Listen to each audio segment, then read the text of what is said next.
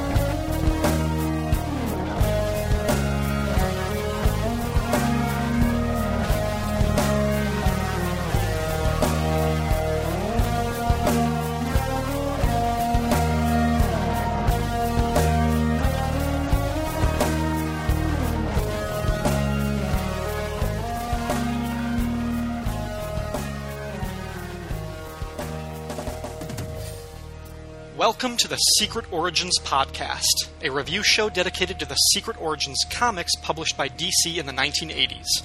I'm Ryan Daly, and I've got three wonderful guests joining me on this episode. A little bit later, I'll be reunited with Siskoid, who listeners will remember from episode 5. But before that, two brand new guests are going to help me cover the origin of Green Lantern Guy Gardner. First, from the Lantern cast is Chad Bokelman. How are you, Chad? I'm all right, Ryan. Thanks for having me. I'm happy to have you. Thank you very much for showing up. And next, from just one of the guys, a Green Lantern podcast, Sean Engel. How are you doing, Sean? I'm doing great, Ryan. Thanks for having me on, man. Thank you very much. I I'm a fan of both of your shows. I've been listening to them for a couple months. Doing great stuff. I like these. I, I'm a Green Lantern fan. I like the property. I like the way you guys break these comics down and analyze them. So I was so thrilled that you both agreed to be on the show. Well, it's, it's like I said, it's great to be here. It's great to talk about Green Lantern, and it's going to be fun talking about this this portion of the comic. Absolutely. Yeah. Like I said, I'm happy to have you on the show, and I imagine there might be some Green Lantern fans checking out this podcast for the first time. And if that's the case, you know, for n- new listeners, might not be familiar with the Secret Origins comic. So I like to give a little overview at the beginning of every episode. Secret Origins was an anthology series published by DC Comics, with each issue telling or retelling the origin of at least one hero or villain from the DC universe. The series ran for 50 issues between January of 1986 and June of 1990, and also included three annuals and one special. All told, between the 54 comics with the Secret Origins banner, something like 120 stories were chronicled in this series. Unfortunately, it's all downhill after this issue, so the rest of the series is just awful. Wow, that, that that's that's a and that's a surprising uh, ringing endorsement for the series. Uh, Uh, you know, this- I guess it's nice that Guy Gardner sort of levels it out, and then afterwards, you know, it all goes to Yeah, this podcast is going to be torture. I don't know. I particularly enjoyed the number 10, the Phantom Stranger one. That's one of my favorites of all time. That is a good one. We'll get to that in a couple weeks. All right, so Sean, Chad, you both come from Green Lantern centric podcasts. Uh, I'd like to hear how you discovered the character, your experiences with Green Lantern, the property, and what about the concept kind of made you such fans. Um, Chad, you can go first. What is your origin with Green Lantern? Uh, yeah, it, it kind of goes back and forth in terms of what the first comic I read was, but I'm pretty sure my first exposure was probably the Justice League animated series uh, with John Stewart. Um, not really one of my particularly favorite characters on the show, but I just he kind of always stuck in my mind. And I remember going to um, uh, a Borders when Borders was around, uh, and kind of browsing through their comic section, and I picked up I think like volume two of the showcase edition, like those black and white reprints. Uh, of the Green Lantern because they didn't have Volume One, and then I saw this thing called Green Lantern Rebirth, um, and I really liked the more modern art in there, and I started reading that, and I enjoyed it. So I found a comic book store and started picking up the comics regularly, starting with uh, the Rage of the Red Lanterns Final Crisis special, which uh, happened right after the Sinestro Corps War. Uh, so I had missed missed out on that, but that that was when my regular comics reading uh, had started, and I've read every issue since then. Um, it kind of you know kind of went in both feet feet uh, feet first, and uh, you know started looking at podcasts and you know various things. And I was you know just typed in Green Lantern, found a few different things, found the Lantern Cast, and it was being it, it had basically started up right around the time I got into Green Lantern. Um, one of their first episodes, uh, re- review episodes, was the Final Crisis Rage of the Red Lanterns special. So I was like, oh, okay, well, this is a good place to start. And I became an active, avid listener for a long time. Uh, then I started doing something called the Larfleeze Report, where I started, you know, going through previews and pulling all the Green Lantern stuff out of there and telling people about it in this own little segment. And then one of the co-hosts, Dan, stepped down uh, for his time for you know to devote time to other things. Um, and I was one of the rotating guest hosts. Uh, and then Dan came back, uh, and uh, I was inducted as a co-host officially. And then uh, about a year ago, Dan and Jim stepped down uh, officially for their own reason. They've been doing it for five years. They weren't that excited by the Geoff Johns stuff, or, or, or uh, they figured after Geoff Johns had left with issue 20, uh, they decided, well, I guess, you know, we're not that excited to cover current issues anymore. We're just kind of, we've lost the luster for it. It's become a little more of a chore. We've got other things to do, and they passed it along to me. And I brought brought on uh, uh, one of the other active listeners of the show, Mark Marvel, and now Mark and I are co-hosting the Lantern Cast, and we've been going at it for a little over a year now. I start. I really started listening to the show around the time that you took over because, or the time that you and Mark took over because I stopped reading the Green Lantern books regularly when Geoff Johns left the book. Um, So the Lantern Cast was the way that I kept up with a lot of the the current stories that were going on. Um, like you, uh, Green Lantern Rebirth was was one of the books that brought me into current modern DC. Um, I had been reading much a lot more Marvel stuff at the time. Um, and Rebirth was one of the books that hooked me and brought me back to the, the sort of greater DC universe.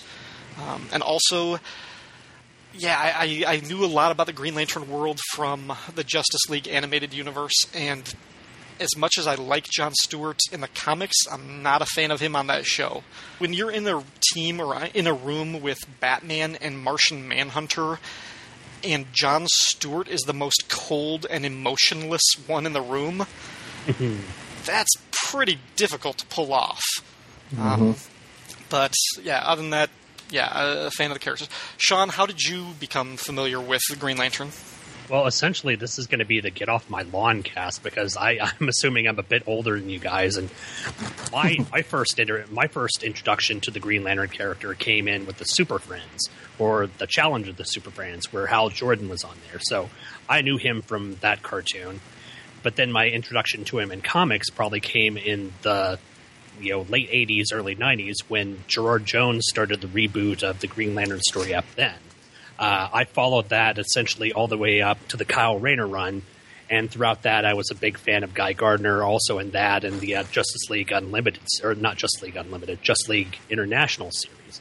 Um, uh, Guy essentially came my favorite character because he was so misunderstood. Um, he was one of these people who everyone superficially saw him as just a complete and utter jerk.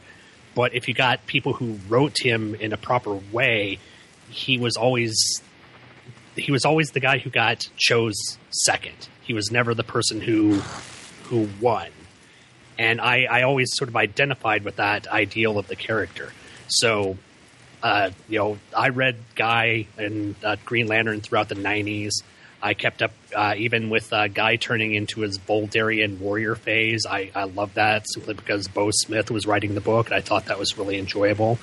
Uh, when Hal Jordan became Parallax and everything happened with uh, Emerald Knight, I followed that as well as the introduction of Kyle Rayner, and Kyle Rayner actually became my second favorite Green Lantern. Uh, and I think the reason he enticed me so was because Kyle was kind of the DC version of Spider Man. He was this person who was given this incredible power, just this average person, and he he wasn't chosen specifically because he was fearless or he was uh, a superhero. He was just a person who was at the right place in the right time. But because he was such a good person, he became an amazing hero. And that's one of the reasons I, I, I like Green Lantern. It's because the, the sort of wish fulfillment thing that you know you've got this ama- you've got this simple little ring which can do anything you want provided you're an imaginative enough, and uh, that's one of the things that sort of fuels my love or my desire for these characters. Yeah, that's. Uh, I've really, I've never really thought of Kyle in that way, but that's that's a really cool way of framing mean, that that gives me something else to think about. Um, even though I did, I said that Rebirth was one of the things that brought me into into the sort of modern DC. I had read a few of the issues before, and I think, well, I I knew of. I knew who Green Lantern was, uh, like the character from the merchandising, from the Superpowers and Super Friends toys, and I think the first Green Lantern comic I got was maybe issue 50 from at the end of Emerald Twilight. So we're talking about right as Hal was being killed off as Parallax and Kyle was being introduced. Um, and then I got issue zero during the zero uh, zero month event after zero hour because I kept trying to get into DC during the 90s and just nothing was clicking. So I, I read a few of those issues. They just didn't they didn't hook me. They didn't capture me. Um, but uh, yeah, so cool, cool, good stories. Um, before we get into this issue for Secret Origins issue seven, uh, for the listeners, I just want to kind of give a brief little Green Lantern publication history. And at the end of this, uh, I'm sure you know I'm I'm just going to be doing a very brief overview of the original Green Lanterns um, because some of these characters will pop up in later stories in Secret Origins, and we can cover them in much more depth there. But if there's anything that Sean or or Chad, if you guys want to add anything to the end of this, just feel free to pipe in. Okay. Uh, the first Green Lantern was created by Martin Nodell and debuted in All American Comics issue 16 back in the summer of 1940. The Green Lantern, whose real name was Alan Scott, was drawn by Nodell and written by Bill Finger, who fans may know as the uncredited co creator of Batman. The Alan Scott Green Lantern appeared in All American Comics, but in less than a year he would also help found the Justice Society of America in All Star Comics and headline the self titled Green Lantern book. Scott gained his powers when he discovered a magical lantern in the aftermath of a train crash. He used the lantern to fashion a magic ring, giving him all sorts of fantastic powers. And as with most heroes of the golden age of comics, Green Lantern faded away during the early 1950s, only to be reimagined as Hal Jordan, a fearless test pilot who inherits the power ring from a dying alien member of the Green Lantern Corps. The Hal Jordan version of Green Lantern, who first appeared in Showcase 22 in 1959, was yet another sci fi retooling of an established character under the helm of editor Julius Schwartz. With the creation of the Silver Age Green Lantern, the whole concept changed from mystic adventure to space cop. Now the Green Lantern was one of thousands of ring wielding enforcers of cosmic justice, answering to the all knowing guardians of the universe. And while Hal Jordan is selected to the Green Lantern Corps for a very specific reason, he is by no means indispensable.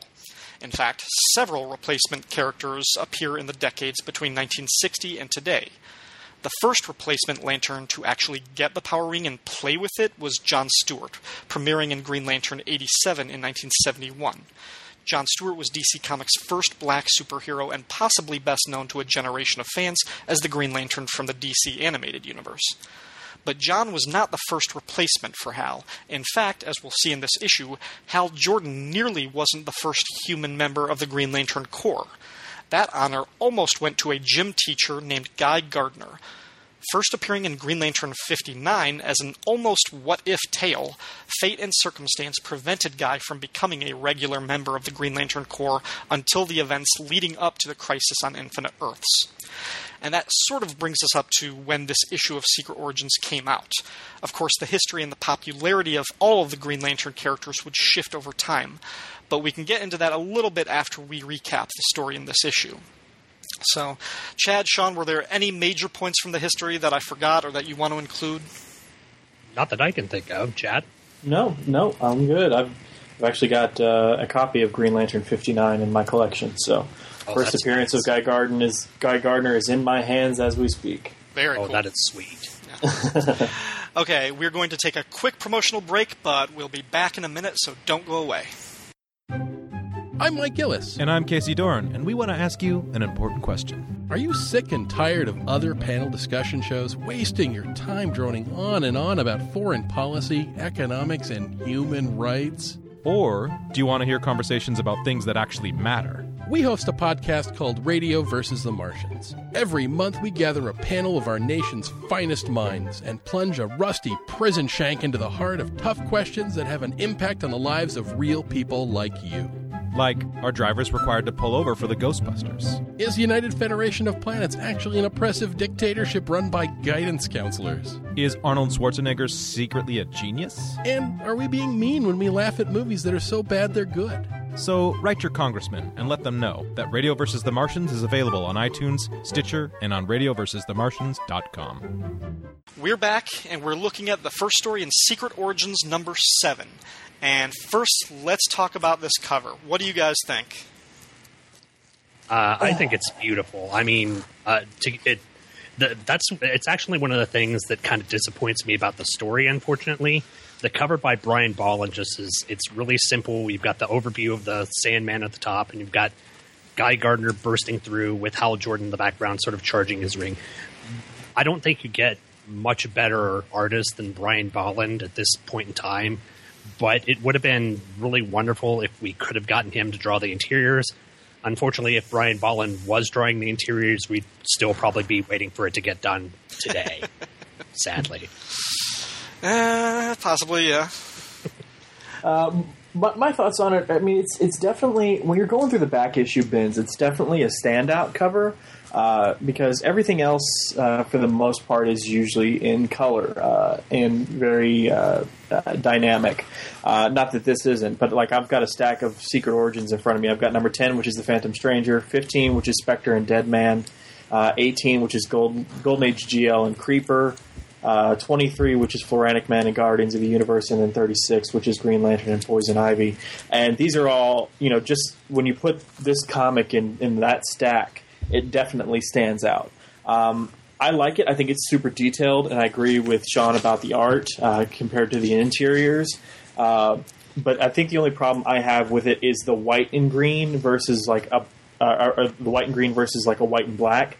For whatever reason, I've just never liked a combination other than strictly black and white. Mm. Uh, and I don't I don't mean I don't appreciate the art. I just mean for whatever reason the combination of another color and white as opposed to a strictly black and white layout just doesn't resonate with me for whatever reason. Fair enough.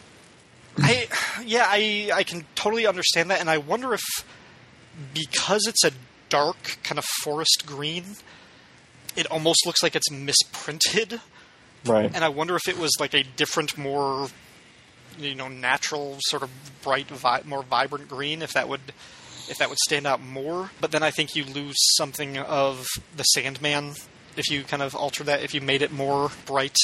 Um, I don't know. Yeah. yeah. I mean, yeah, it's an interesting contrast of characters. The Sandman is more dark, uh, sort of dark, not as in colored, but sort of dark character, while Green Lantern is supposed to be more bright and uh, light filled. So, mm-hmm. Having these two on the cover, you kind of have to balance the color scheme on there to uh, get them both to work on it. Yeah. Right. But I, again, I think the fact that it, it is almost, I mean, it's a it's a monochrome cover, um, with the exception of the, the bright yellow lettering for the, the text for the names. I think that does help it stand out. Um, mm-hmm. And yeah, Brian Bolland did some Green Lantern covers, right? I think at the at the beginning of his career at DC, he had done a few covers for Action Comics, and I think for Green Lantern too. I do not know that off the top of my head. Yeah, I'm, I'm going to have to claim ignorance as well, unfortunately. Okay. Well, I will look that up, and if I'm wrong, I will just edit this part out. so. Yep, I'm right. Brian Bolland's first work at DC was the cover to Green Lantern issue 127. Enough about the cover. Uh, let's actually get into the story. Um, and Sean, would you be so good as to uh, do the synopsis for the story? I will definitely.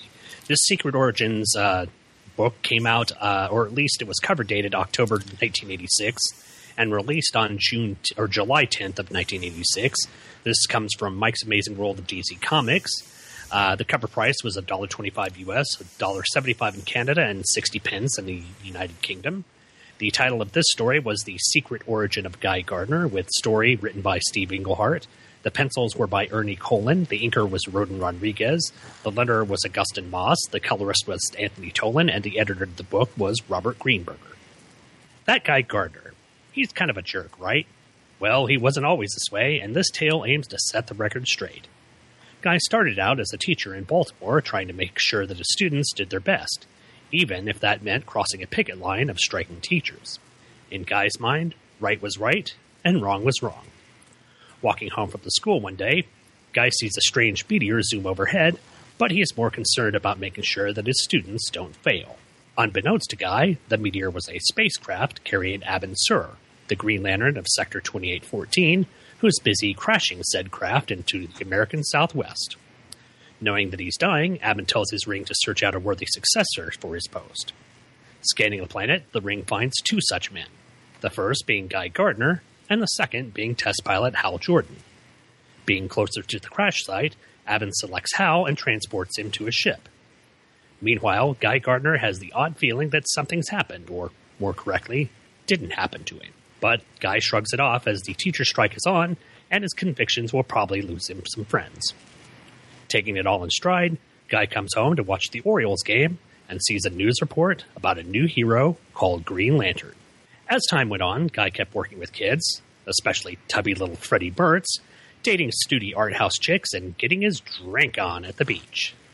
Then one day, Guy was totally not homosexually approached by a guy at his gym who wanted to play handball and get to know him. Wink.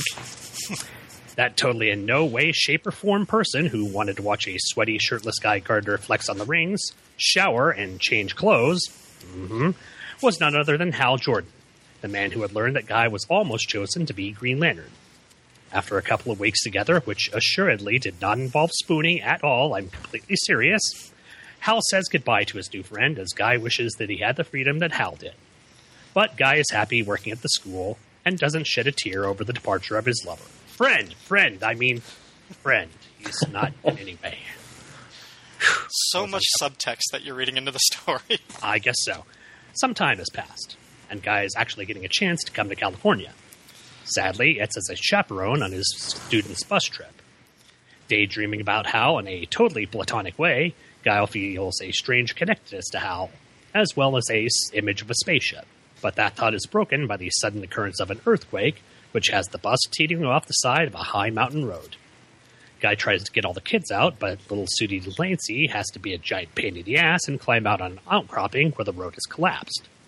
Fearing for both their lives, Guy moves towards the scared girl and tries to rescue her, but the weight of Guy is too much for the damaged road, and the two plummet to the ground.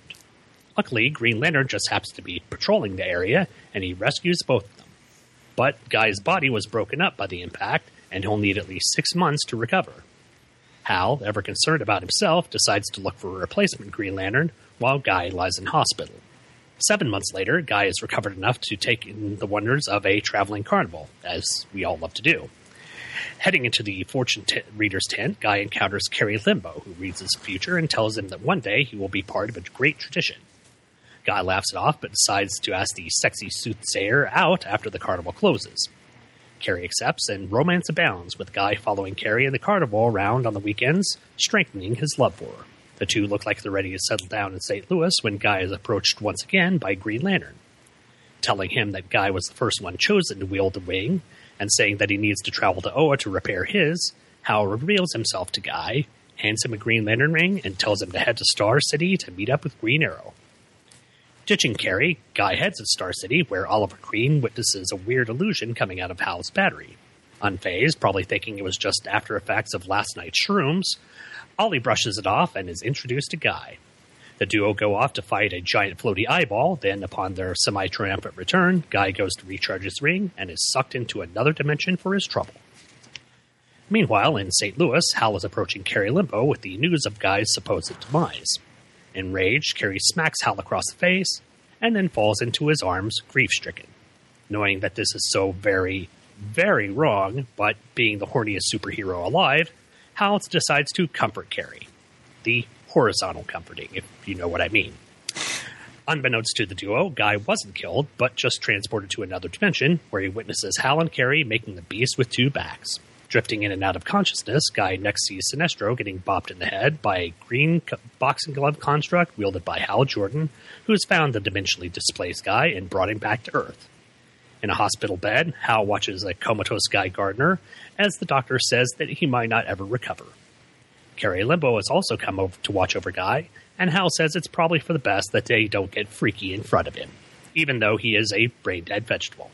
Kari agrees and wonders if in this state, Guy dreams of love or vengeance. And there we go. All right, uh, Chad, your thoughts on the story?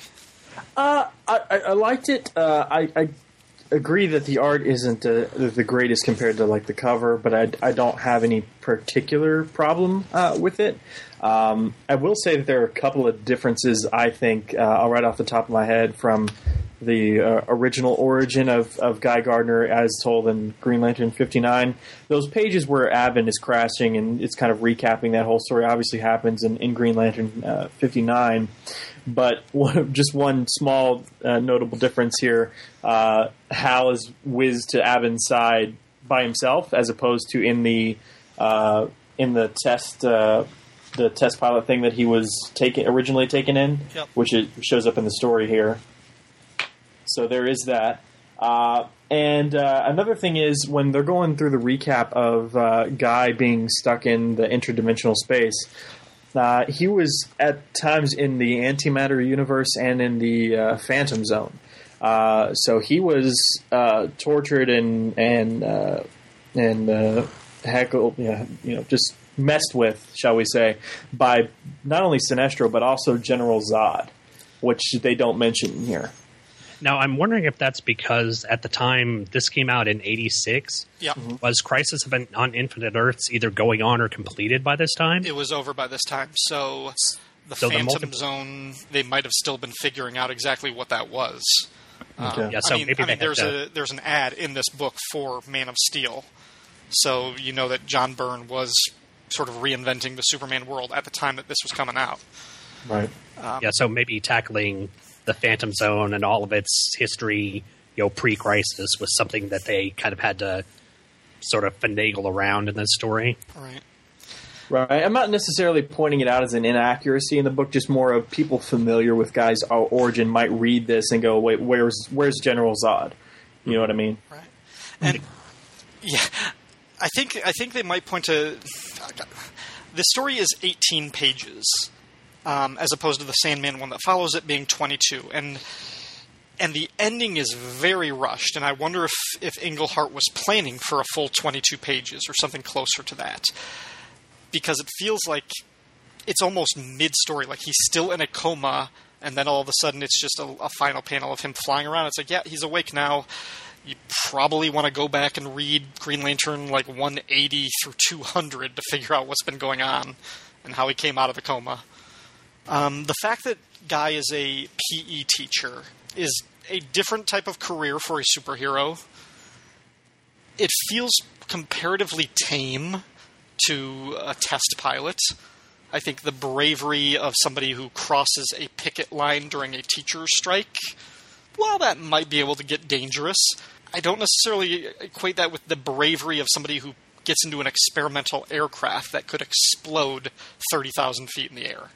No, it's it's really it's really vastly different amounts of courage. Obviously, you could look at Hal Jordan is being a test pilot, and he has to have a significant amount of courage. But it could just be also the role that Guy took. Guy may have had the same proportional amount of courage or willpower, whatever you'd like to reason it out as, as Hal would. It's just his career path didn't lead him to doing something incredibly dangerous. Right. He he took the route of wanting to be an educator of some sort. So Right. go. And which is still I, I think I think the story does a good job of of pointing out that he was still a very noble-hearted and very good person.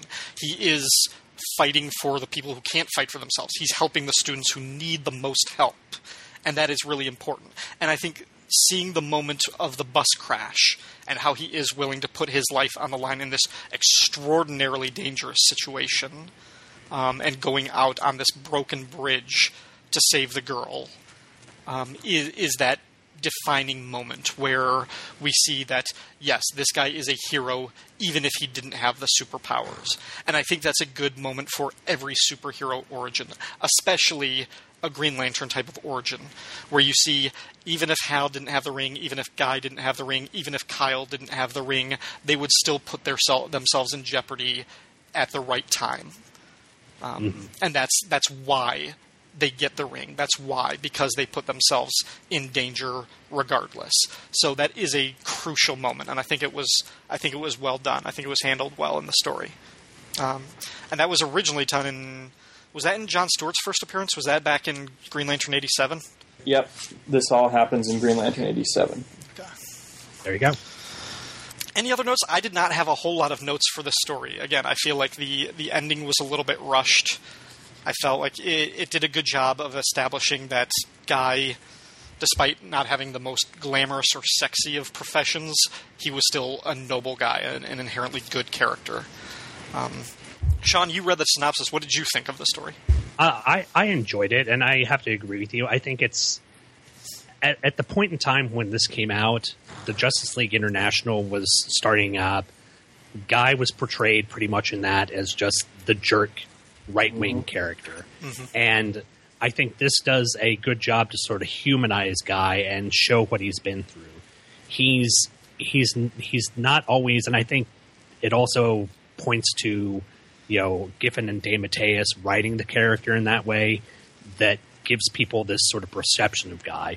When honestly, his origin is of a very noble character, a person who's trying to do the best thing for these kids, regardless of the fact that he's not a superhero with a uh, a magical wishing ring that allows him to do anything that he wants. That's what I take away from this story. That Guy is more than just a Green Lantern who's the angry, you know, impertinent.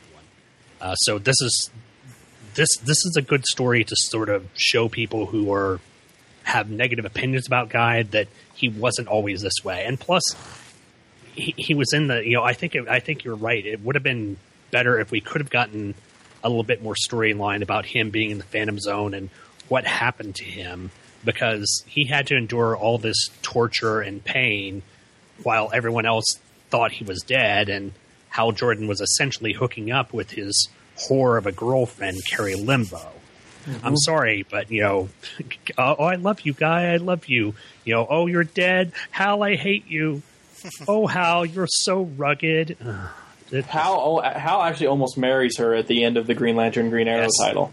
And and actually, Kari Limbo is one of the few people to actually get Hal to almost walk down the aisle to the altar. I mean, you know, you can't say that about Carol Ferris. You can't say that about pretty much anyone Hal's been with. So, yeah, Kari Limbo, she has some sort of magical, mystical carnival power that amount that almost allowed her to marry Hal Jordan. Yeah, but this was before they redesigned the Star Sapphire costume for Carol. So. oh, oh my! Yes, that that's yeah. Do you think they make make smart men go stupid? you were talking about the way Guy was portrayed by Giffen and DeMatteis in in Justice League, Justice League International, and how it is a completely different character from the one that Englehart is writing in this story. I, I don't know enough about like Green Lantern after 200, after the crisis, when he kind of comes back.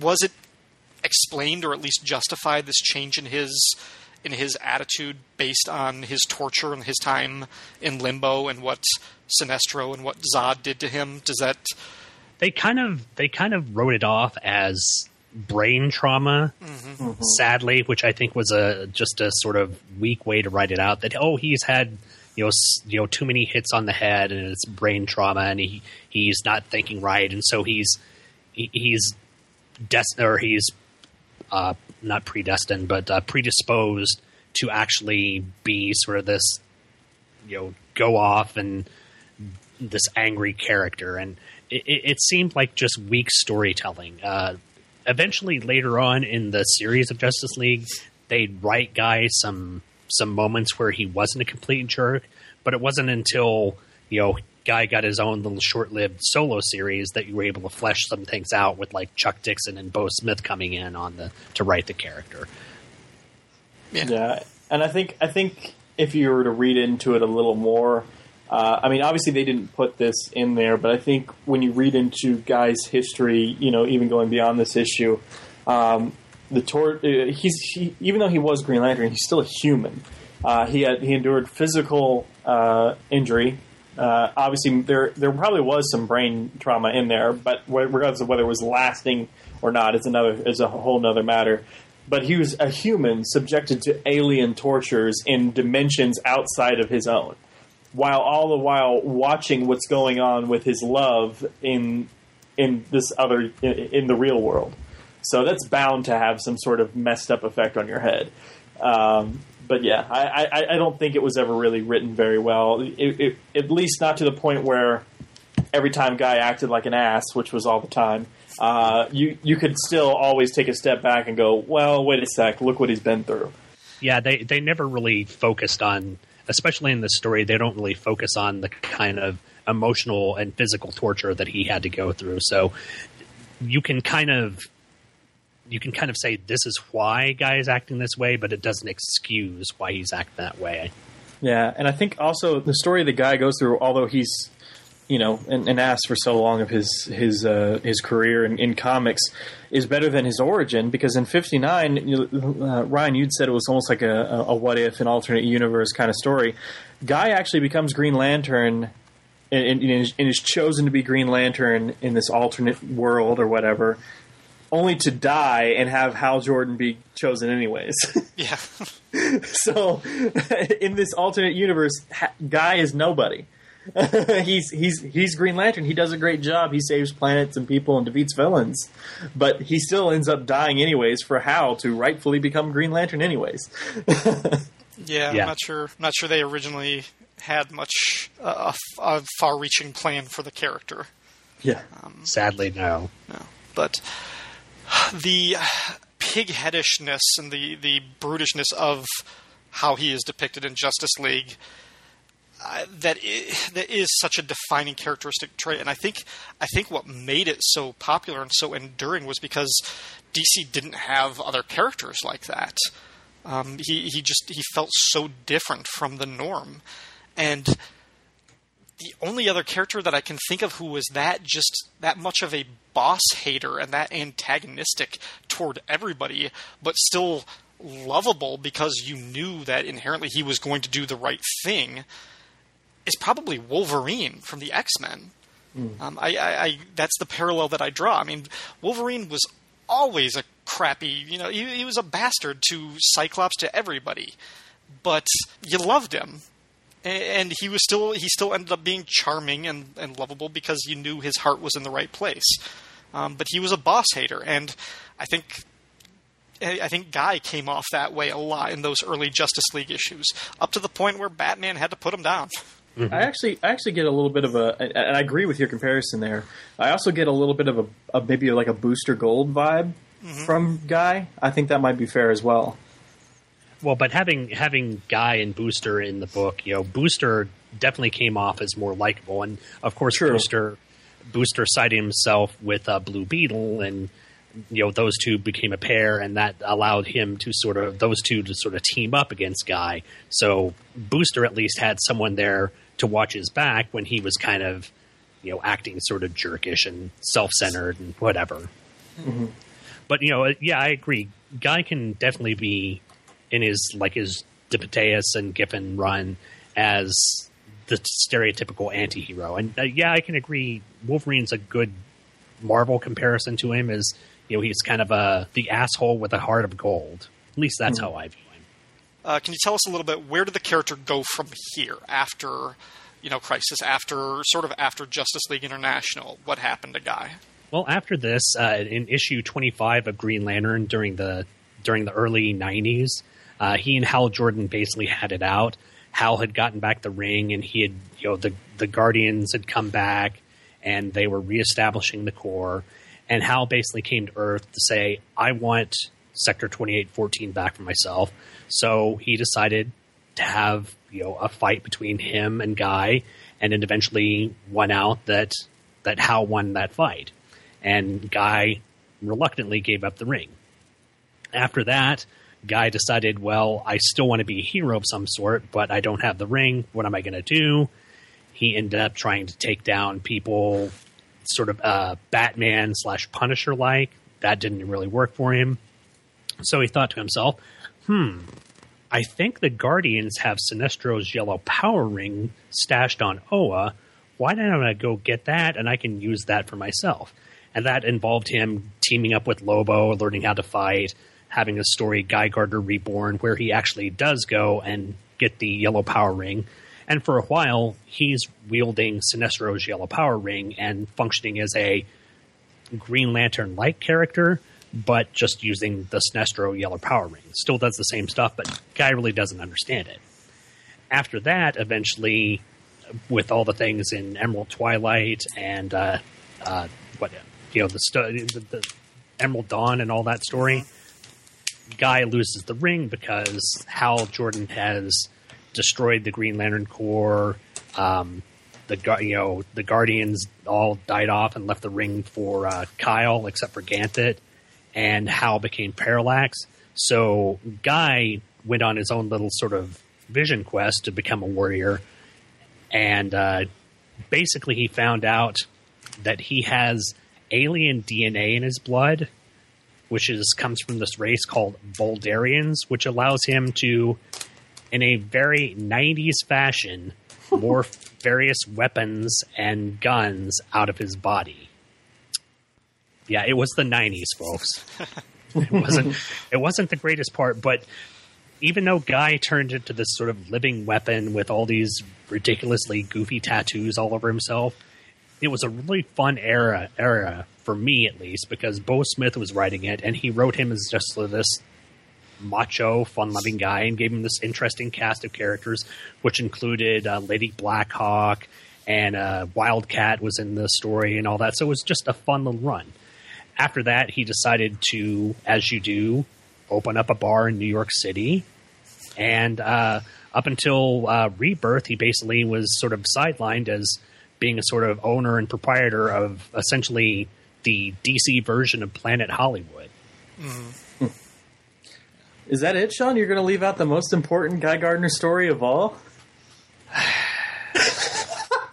Are you referencing the story that I'm thinking you're referencing? The, the two issue prestige format greatest story of all? You shut your pie. That don't even mention that. Oh, you got it. I I'm not familiar with what you guys are talking about, so now you've got to tell me. Do not mention collateral damage on this show. Oh. We're trying to keep this a classy joint. I've heard of Um, it. I've heard of it. Yeah, like I like I said, I think I've said this before on various other shows. I downloaded that digitally for free, and I still want my money back. that was, you know, I love, you know, I'm I'm a fan of Howard Chaykin. He did the original uh, six issues of Star Wars. It was brilliant. This was this was the Guy Gardner collateral damage was just painful to read. that will not be in my recommendations of stuff to pick up if you're wanting to read more about Guy Gardner. Well, pick, picking up from where Sean left off, uh, after Rebirth, uh, well, during Rebirth, actually, Geoff Johns race erases all the the Vuldarian stuff. Uh, basically, Guy's body rejects the Vol- the Vuldarian side of himself, and he is restored to being a Green Lantern and Green Lantern only. Um, later on in the series, I mean, just basically throughout the series, Guy is nothing but a Green Lantern. I mean, he's he's and he's a great one at that. He's a really fun character. He's still a bit of an ass, but it's he's not so far out. In, into that personality that you cannot like him.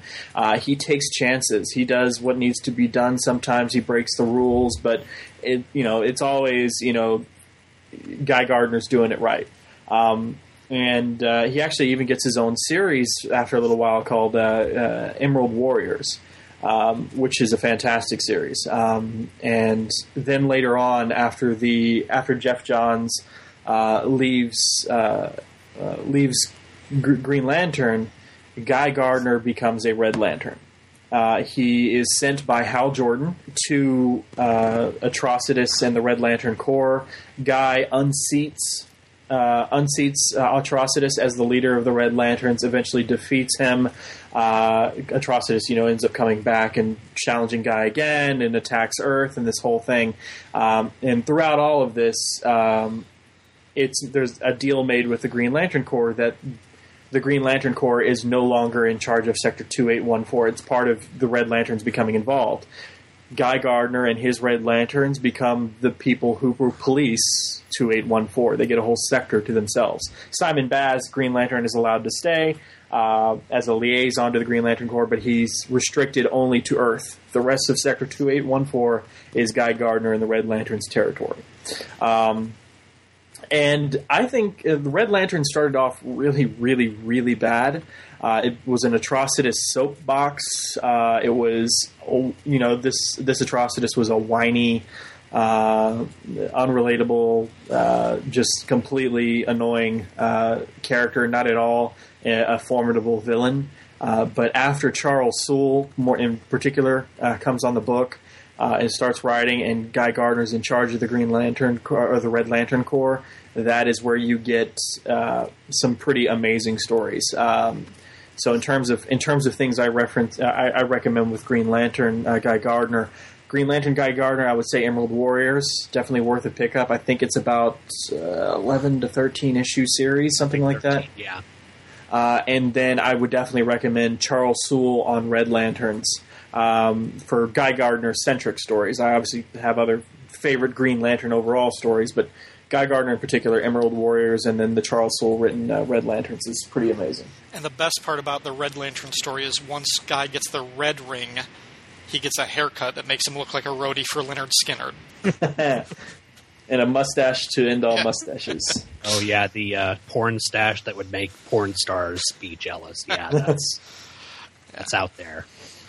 Uh, Sean, what about your recommended readings? Favorite uh, favorite Guy Gardner stories? Well, I'm going to go a little further back again, once because you know my purveys more the 80s and 90s stuff. Um, I, am a big fan, like I said, of uh, Beau Smith and Chuck Dixon on the Guy Gardner series and the, the Guy Gardner solo series, as well as Guy Gardner Warrior.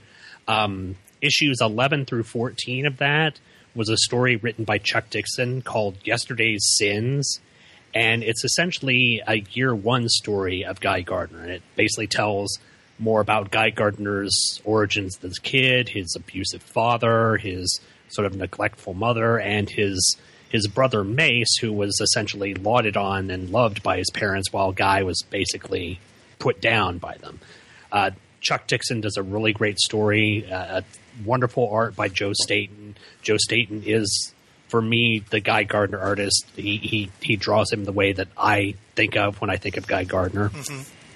Uh, there's a couple of issues of Guy Gardner Warrior, number 22 and 23, which are the transitional phases after Guy has lost the yellow ring and uh, Hal has become Parallax, where Beau Smith takes on the character and basically writes Guy as a two fisted man of action and what's great about this story is guys just going into essentially the savage land and having battles with Nazis who like to ride on top of dinosaurs. And if that statement doesn't make me want to read the book, then I, I feel that you need to just get off this podcast. Because I'm going Nazi, to my comic store right now and looking for Nazi, Nazi dinosaurs being punched out by Guy Gardner is awesome. um, and I, I, guess finally, I would say, and this is just for fun, and this was sort of the first real solo one shot Green Lantern story that uh, Guy was able to do. And people may look on this as kind of silly. But was a Green Lantern Volume Three, numbers nine through twelve, which is a story called Guy and His Nort. I knew you were going to go there. which, and and as much as Nort is such a, a Mort character and such a goofball, this story is just incredibly fun. Gerard Jones does uh, has got a fun take on Guy. Nort actually is somewhat heroic by the end of it. There's elements of Sinest- of a Sinestro cult in it. It's it's just and and again, Joe Staton does the art in it, and it's just a lot of fun. Um, this one can actually, I think, be picked up on Comixology if you guys are wanting to check that out.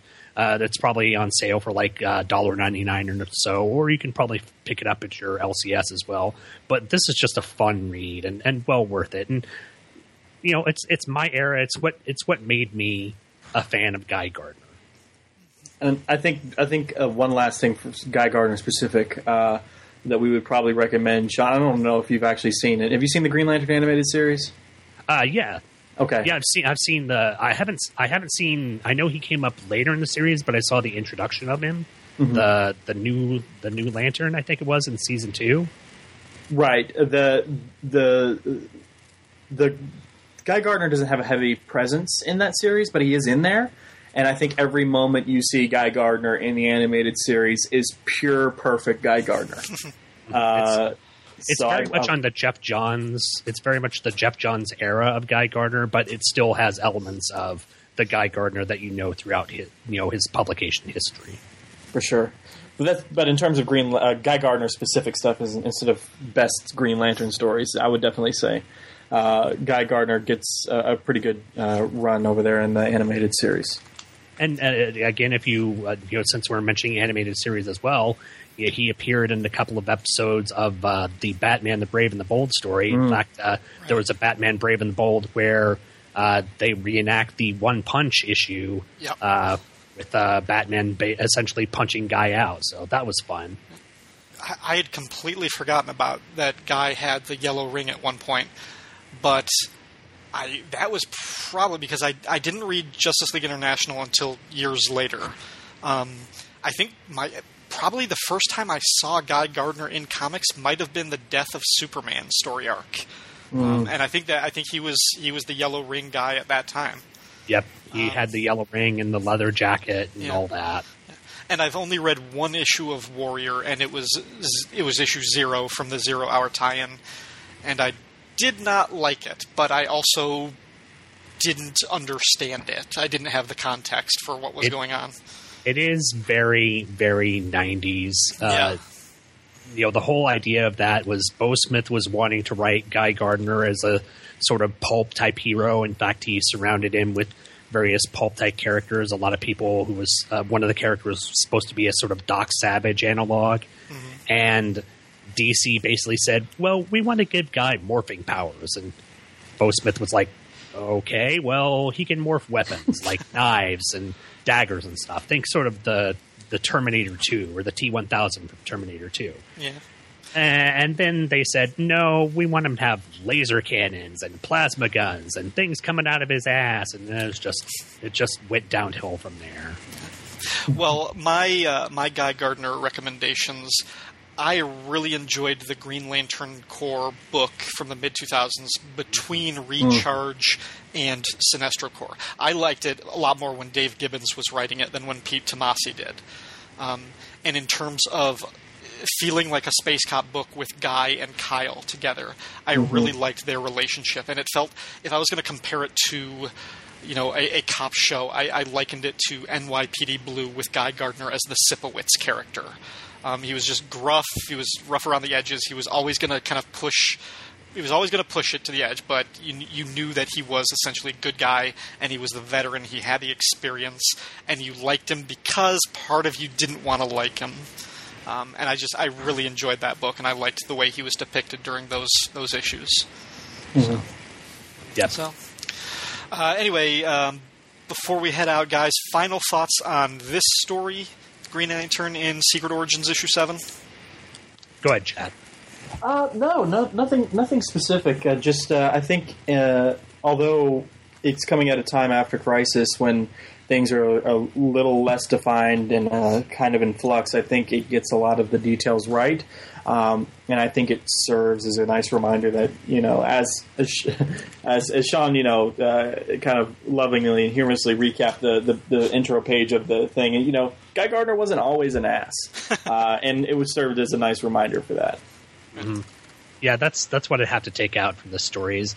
this really humanizes Guy Gardner because at the time he was basically the the butt of everyone's jokes. You know, if he wanted to make fun of someone or deride someone in the DC universe, you'd put Guy Gardner up there. And this this took an effort to humanize the character and show that he wasn't always the kind of jerk character that he's been written at the current time in the Justice League International. And now I really want to go back and reread the scenes with Hal meeting Guy in a locker room for the first time and imagine that those- in a different context. You look at those panels, and one panel guy's got a shirt on, next panel guy's shirtless and sweaty, and Hal's looking up at him. yeah, there was there was a more than a bromance going on in in my uh, sort of weird fictionalized imagination, which is very disturbing. Okay, well, this episode is being released at a fortuitous time because it's nearing the end of July and we're coming down on the end of the celebration of Green Lantern's 75th anniversary. Chad, would you like to tell us a little bit more about that?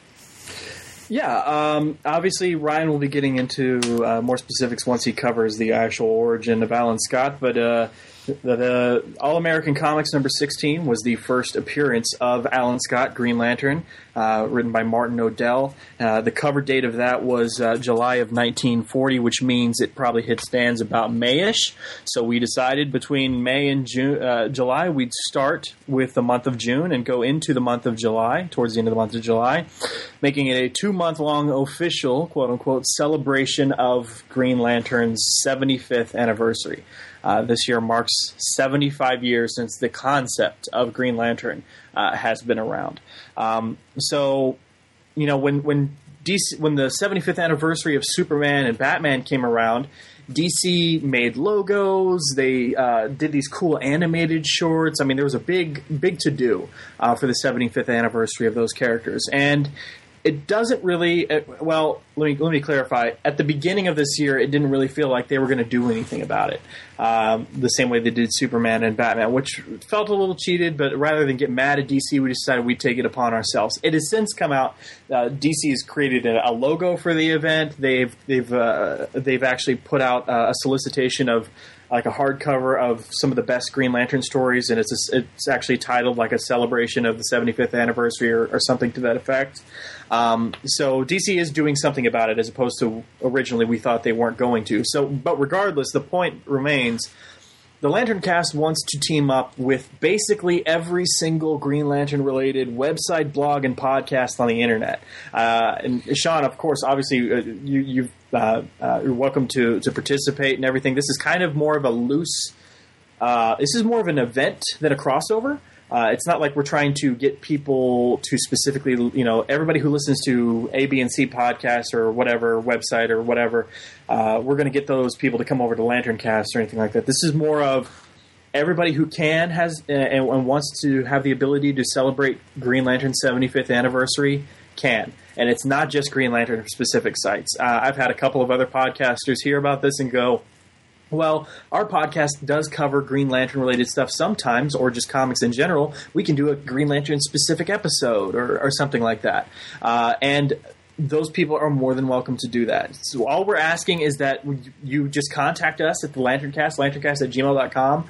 Let us know what you plan on doing or what you want to do. Uh, we are not in any way trying to direct anybody's content. The, it's more of you put your best foot forward. You know, if you uh, if you're a podcaster or a blogger and you've wanted to try a different format or a new type of segment or something like that for a while, this is the time to do that. This is the time to be adventurous and get excited about some new stuff and new directions for your show or whatever. Um, uh, so, you know, cover some stories you've wanted to cover but just haven't had the time to, like the Lantern Cast. I'll just throw this out there. Uh, Sean actually already covered this uh, recently, as a matter of fact, but I've been really, really, really, really wanting to cover the first Ion story on the Lantern Cast for a while, and we're going to do that uh, here in the next two months, uh, in the months of June and July.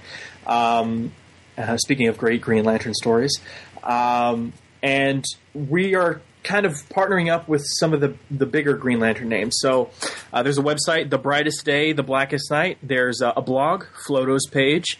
Um, there's another blog site, Green Bloggers site, and also you've probably heard of this one, Blog of Oa is teaming up with us as well. Um, so uh, contact us, lanterncast at gmail.com. Let us know you want to be involved in this thing. I'll shoot you the images. You can also go to our website, lanterncast.com, and there's actually a post titled Celebrating the 75th Anniversary of Green Lantern that has all of the images on there for you to use as well, including the official DC 75th Anniversary logo, which mistakenly has Hal Jordan in the image as opposed to Alan Scott, but you know, whatever. It's the concept of Green Lantern.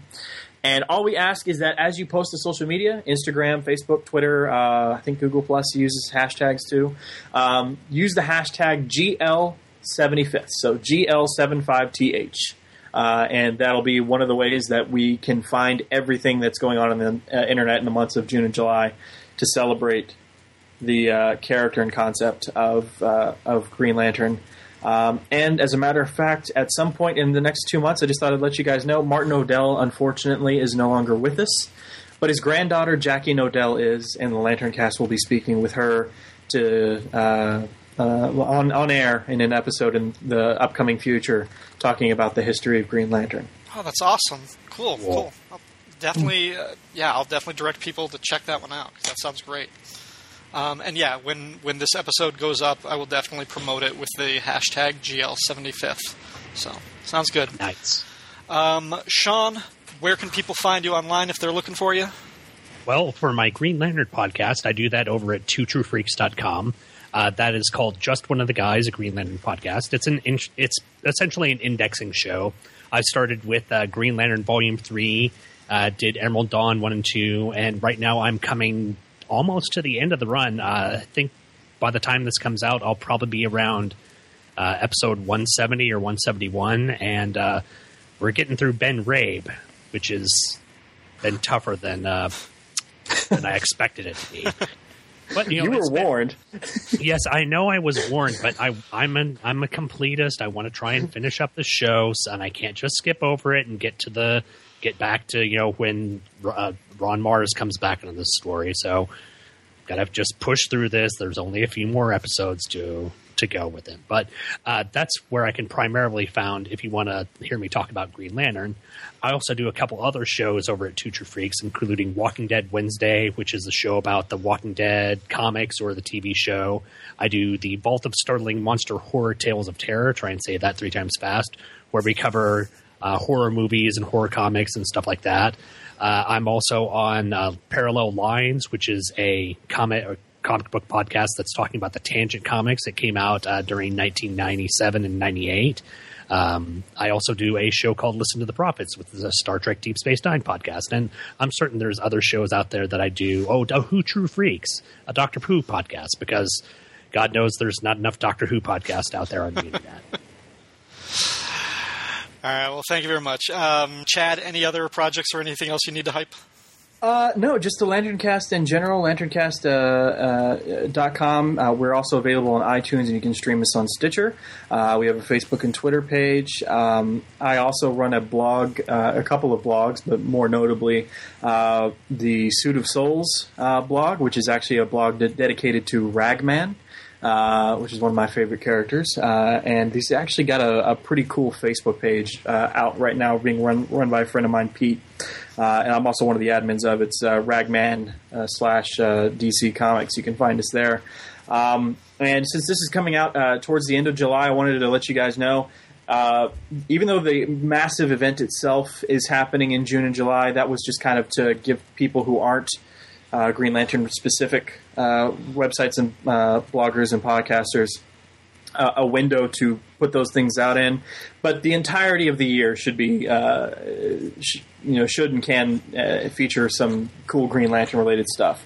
So if this comes out towards the end of July and there are some people out there who want to get involved and want to do something for Green Lantern 75th, just because it's the end of July doesn't mean it's too late. Absolutely. So- You can you can celebrate Green Lantern all the time. That's right. Just like Ebenezer Scrooge kept Christmas in his heart 365 days of the year, and I keep National Donut Day in my heart 365 days of the year. So. Unfortunately, Dunkin' Donuts doesn't agree with that, but I'll, I'll take my issues to them anyway. All right. Well, guys, thank you very much for being a part of the show. I had a blast talking to you about this. Um, I hope to get you back in the future with some other characters at some point. Um, Chad, thank you very much for being on the show. Sean, thank you very much for being on the show. It was great to have you guys. Very Thank welcome. you. Thank you. Don't go away, listeners, because we've got another story coming up right after this short break. We gotta get out of this place. If it's the last thing we ever do, we. In Country has re upped for another tour and we've been reassigned. Now you can find this complete look at Marvel Comics The 'Nam on the Two True Freaks Network. So join me, Tom Paneries, for In Country, a podcast covering Marvel Comics The 'Nam every two weeks at twotruefreaks.com. Get out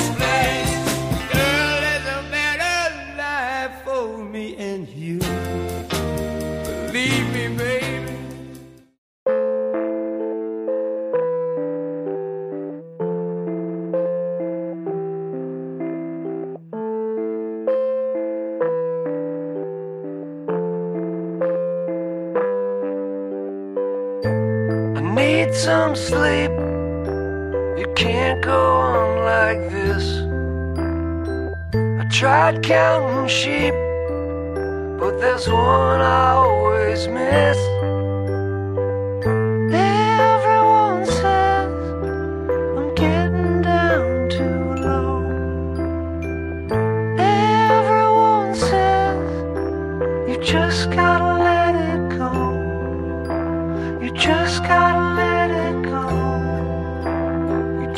gotta let it go.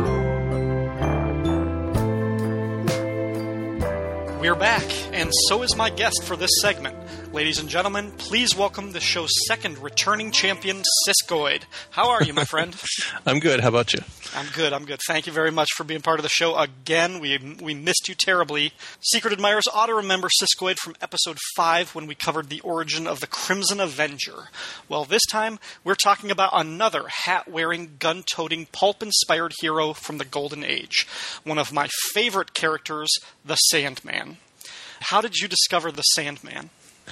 Um, I guess the same way I discovered a lot of these Golden Age heroes from uh, All Star Squadron uh, and Secret Origins itself. This is where they, they lived basically under the uh, penmanship of um, Roy Thomas. So this would be one of the first Sandman stories I ever read. All Star Squadron didn't feature the Justice Society members all that much. Yeah, so Sandman didn't feature a whole lot in All Star Squadron, but obviously this th- that would have been the first place I'd seen him. Um, but by then, I think he wasn't wearing. I mean, he's, he's had a few costumes over the years, and he wasn't wearing this pulp-inspired getup. like the Crimson Avenger, he went through his classical superhero phase.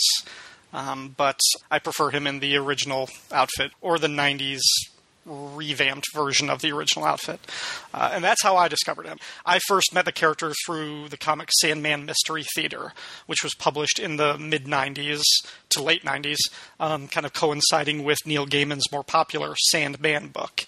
And I think the first issue of Sandman Mystery Theater that I bought off the rack was 37 or 38. I bet it was 38. I think it was Act 2 of the Mist storyline, which featured another uh, classical character from that era, kind of re brought back. Once I got into that book, I loved it. I loved the art style. I loved that it was a period book, you know, set in the late 30s, early 40s, and really delved into this darker version of characters that I I only kind of knew from a more colorful and vibrant type of uh, storytelling era that was the Golden Age. Um, so I liked when that book came out. It gave me a sense that this was a darker, grittier world, and the Sandman was at the was at the center of that. and you got in pretty late. Um, I, I was in I was into Sandman Mystery Theater from from the first issue. I think, uh, and of course, I'd seen the character in the um, uh, Mike Parobeck drawn Justice Society of America series and Last Days of the Justice Society um, before that. So by then, I knew the character fairly well. Yeah. Okay, let's get into the story of the Sandman in Secret Origins issue 7. Uh, before that, I already talked about the cover with Chad Bokelman and Sean Engel when we talked about Green Lantern, but do you have any thoughts on this gorgeous cover by Brian Bolland? Uh, Obviously, they took uh, Bolland because he had a connection with uh, Green Lantern at this point, uh, but his his Sandman is just gorgeous. He really the, the whole thing is done all in green, um, again because of Green Lantern, but.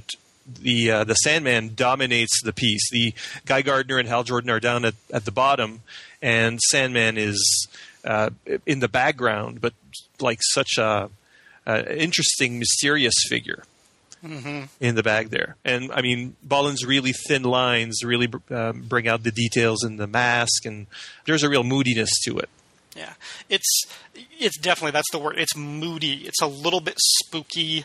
Um, I've always liked this character's mask, and and especially this this old you know, kind of vintage version. There's something very insectoid about it, and it, I, think because of the composition of the image, with him kind of looming over Guy and Hal, if I didn't know better, I would look at this cover and just think, okay, the Sandman must be the villain of this story. You know, Right. it's it's going to be about you know them fi- fighting this crazy, you know, hat wearing crazy killer with this weird gun. Yeah, and I just now noticed that the um, his collar is very much like that of Guy Gardner on the cover. Mm-hmm. I guess that's a Brian Bolland collar, uh, but those, those are very much the same style Yeah. somehow. And actually- I, I'm looking through the issue to see if it's the same. and actually beneath that with like the clamps on the cape and what looks like a turtleneck underneath it that almost looks like a uh, phantom stranger type of outfit Yeah, yeah, he's very much got Phantom Stranger's body, but no, the, the collar doesn't exist in the uh, interior story, Right. so he doesn't have that those flaps uh, around his neck. But it's an interesting connection between the characters that Bolland's created here. okay uh, you ready to get into the story Let's do it. okay the secret origin of the golden age sandman also known as the phantom of the fair is written by roy thomas with a co-plotting assist from his wife dann thomas. It's penciled by michael bair with inks by steve montano letters by david cody weiss and colors by carl gafford. Robert greenberger was the coordinating editor for the series but roy thomas edited his own stories. And first off, we get a nice little splash page of the Sandman. It's a very cool image of him kind of standing in what looks like a cloud of smoke or mist above this really Art Deco kind of future noir style, like a gate or a building that looks like it could have been inspired by the entrance to the New York World's Fair that is the setting of the story. Uh, we also get three insert panels on this page. One is of the Sandman's more naturally heroic yellow costume. Another is of Wesley Dodd's eventual kid sidekick, Sandy the Golden Boy. And then there's an image of a lovely blonde woman, which I, I think we both agree has to be Diane Belmont because she's the only really important woman in his life story. But in modern and past stories, I don't think she was ever colored with blonde hair. No, the only blonde woman we see in the story is um, Lee Travis's secretary. Right. So maybe it's her. Maybe she's supposed to be the, the female lead in this story, but she really isn't. The story begins on April 30th, 1939, and if you weren't already aware of the historical significance of that date, the first page makes it clear as the then mayor of New York, Fiorello LaGuardia, makes a public address for the grand opening of the 1939 New York World's Fair. During the speech, however, Mayor LaGuardia is attacked by the mysterious and amazing Phantom of the Fair. The Phantom threatens the mayor, beats up some cops, and announces that the World's Fair is officially haunted. In addition to his striking appearance, which consists of a red cape over a black bodysuit that also covers his face, the Phantom also displays superpowers, such as being impervious to bullets and the ability to leap clear over the crowd to make his escape.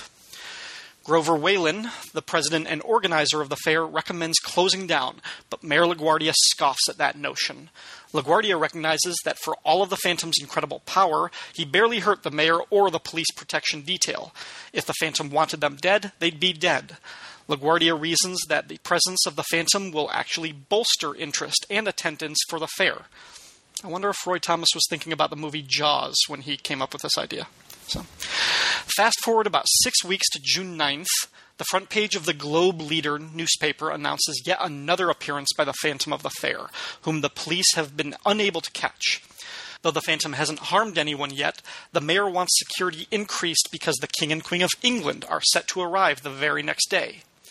Also making the front page is the story about the Crimson Avenger and the yet unclaimed reward for the masked man's identity. At a fancy New York nightclub, wealthy playboy Wesley Dodds has dinner with the Globe Leader's publisher, Lee Travis, and his assistant, Sally Stevens.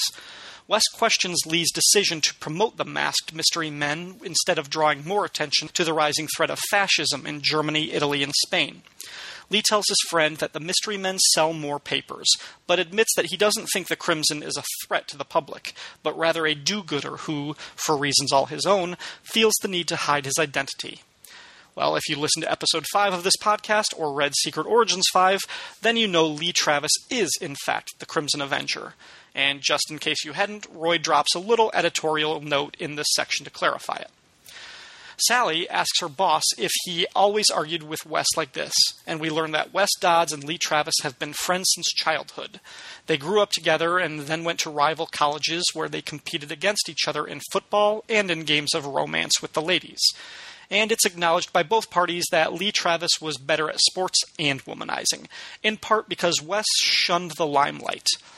But now, as an adult, Wes is feeling uh, the restlessness of a life without challenges or commitments.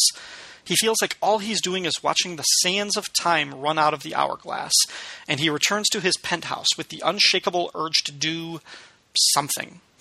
Both Wes and Lee suspect that the Phantom of the Fair might strike at the visiting King and Queen of England the next day. But Wes also wonders if the Crimson and the Phantom aren't somehow working together.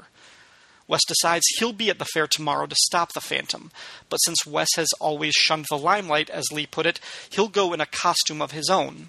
He throws on a green business suit, a purple opera cape, a hat, and an old gas mask he acquired in London. He calls himself the Sandman because he's no longer merely watching the sands of time run out, but rather taking action. And that's where we'll take a break in this story. Your thoughts on the first half of the Sandman's origin? Well, the real star here is the art. I think uh, Mike Bair didn't become a star himself. I don't think he's known as a star artist, but his layouts are, I think, on par with. Um, well, today we'd say J.H. Williams III, or in that era we'd um, we'd compare him to uh, George Perez. Yeah. Right. There are a lot of inset little panels, uh, zoom ins that mirror each other. Uh, it's it's intricate. There, there's you know it's as dense as a golden age comic which are usually pretty dense with a lot of panels on a page but the layouts are much more inventive Right. It's not just like a typical three by three or three by four. You get you get a whole lot of more fun, expressionistic take on the panel construction. yeah i wonder if uh, roy thomas as editor uh, encouraged that kind of thing or sought out artists like this to somehow modernize stories that were older because um, if you look back at say um, uh, your comments uh, on podcast number three on uh, Shazam on Captain Marvel. Uh, the same thing could have been said of uh, Jerry Bingham. So the where the art, the layouts were much more modern than the story itself. So I'm, I'm wondering if uh, Roy Thomas wasn't using talent that you know complemented or um, went against the the old fashioned um, way. What was old fashioned about the story? Um, so by giving it a modern spin through the art. I, I wonder. I mean, it's possible. He definitely he packs a lot of story in each page, and I don't know exactly how his script style, how how much detail he put into what he wanted the artists to do in terms of panels. But throughout most of these secret origin stories that he wrote, they're they're pretty dense, and the, the, the artists do put a lot of panels into some of his pages, especially when we get to some of the shorter stories. Maybe he was asking the artists to flesh out these images, create kind of a more modern style, but still, I mean, we don't get a whole lot of splash pages or we don't get a whole lot of three panel pages like we do in a lot of modern comics. These are pretty full pages. Yeah. What do you think about Wesley Dodds' decision to become a hero in the story? A masked, or not necessarily a hero, but a masked vigilante? Uh, well, it's uh, it's like the Crimson Avengers origin in that it's psychological. I mean, it's it's very thin as far as why someone would do this. You know, the idea comes from there already being masked vigilantes. So he's the Crimson Avenger is inspiring him, um, and uh, he doesn't realize it, but he's still competing with his old friend. Uh, so he doesn't know it yet, but that's what's happening here. Um, so the decision is it's odd, but then we've got a uh, you know a millionaire. Well, I don't know. Well, a millionaire playboy. I don't know about millions in those days, but uh, he's a rich man who's trying to, you know, find his calling, trying to find something to do. So this is the kind of dilettante stuff that people like Bruce Wayne get up to, but without the the, the basic trauma that's driven some of these more or better known heroes. Right. It does seem to be lacking that real momentous event that would inspire him to action. And I think even even the Crimson Avenger had that. He he got the costume just purely for an incidental purpose. He was going to a costume party. But he had that death at the party that inspired him to action. Wes- I think I think yeah, Sandman's going to be inspired by his first adventure. Like, well, I'm going to do this. Um, he, he does have a, uh, yeah, I mean, he does have that that thing about uh, the sands of time, and I've got to do something with my life before uh, it's too late. Before I, you know, which is uh, very, very forced bit of dialogue. in It terms of- in terms of giving him a name. If he's not connected to a sleep motif at this point, Roy was really scraping the bottom of the barrel in terms of Because getting. the gas gun is still in his future. It's, it's not part of this um, uh, this first part of the story. Uh, he doesn't have any bad dreams, or which was something that'll be established in uh, Sandman and Sandman Mystery Theater uh, in the '90s or late '80s. So it's kind of a I've got a gas mask, but I don't have a gas gun. so, so the the elements are are coming together not so organically. Yeah, and you pointed out, and I didn't even think about it, how we do get the foreshadowing um, set up by Sally that these two were rivals. That Wes and Lee Travis had this kind of friendly, competitive rivalry, and you're right. Like without even knowing it, he is going to be perpetuating that rivalry in the next section of the story. Right. Um, I really liked that. Um, a few notes on the New York World's Fair um, in terms of the historical accuracy, because Roy Thomas bent over backwards to make sure that his stories were often as historically accurate as he could get them, or at least threw in, dropped a lot of uh, of hints of Easter eggs for historical accuracy. right. The World's Fair did open on April 30th, 1939, and that date coincided with the 150th anniversary of George Washington's first presidential inauguration. Fiorello LaGuardia was mayor of, the, of New York at that time, and he gave a speech dedicating the Plaza of Freedom at the fair. However, the main speech for the grand opening was given by President Roosevelt. And Albert Einstein gave a speech at one of the other exhibits, and the subject of his talk was cosmic rays. So, Where's Starman? exactly. I wonder, wonder why Roy tr- didn't try to include Starman or the Fantastic Four in this, but even as like a subtle nod. But, Well, he, he did. Uh, well, not Defense Yeah. Four, but we'll see. We'll see. right. Um, Grover Whalen was a real person. He was the chief of police of New York for a while before being named head of the fair's planning committee. And the Globe Leader headline includes a mention of New York Governor Lehman pardoning Lucky Luciano and Germany signing a non aggression treaty with Estonia and Latvia. And those were um, fairly contemporary events at the time of this story in terms of the the other major character that pretty much steals the show in the beginning of the story, the Phantom of the Fair debuted in Amazing Mystery Funnies issue 11 or volume 2 issue 7 depending on what numbering you're using.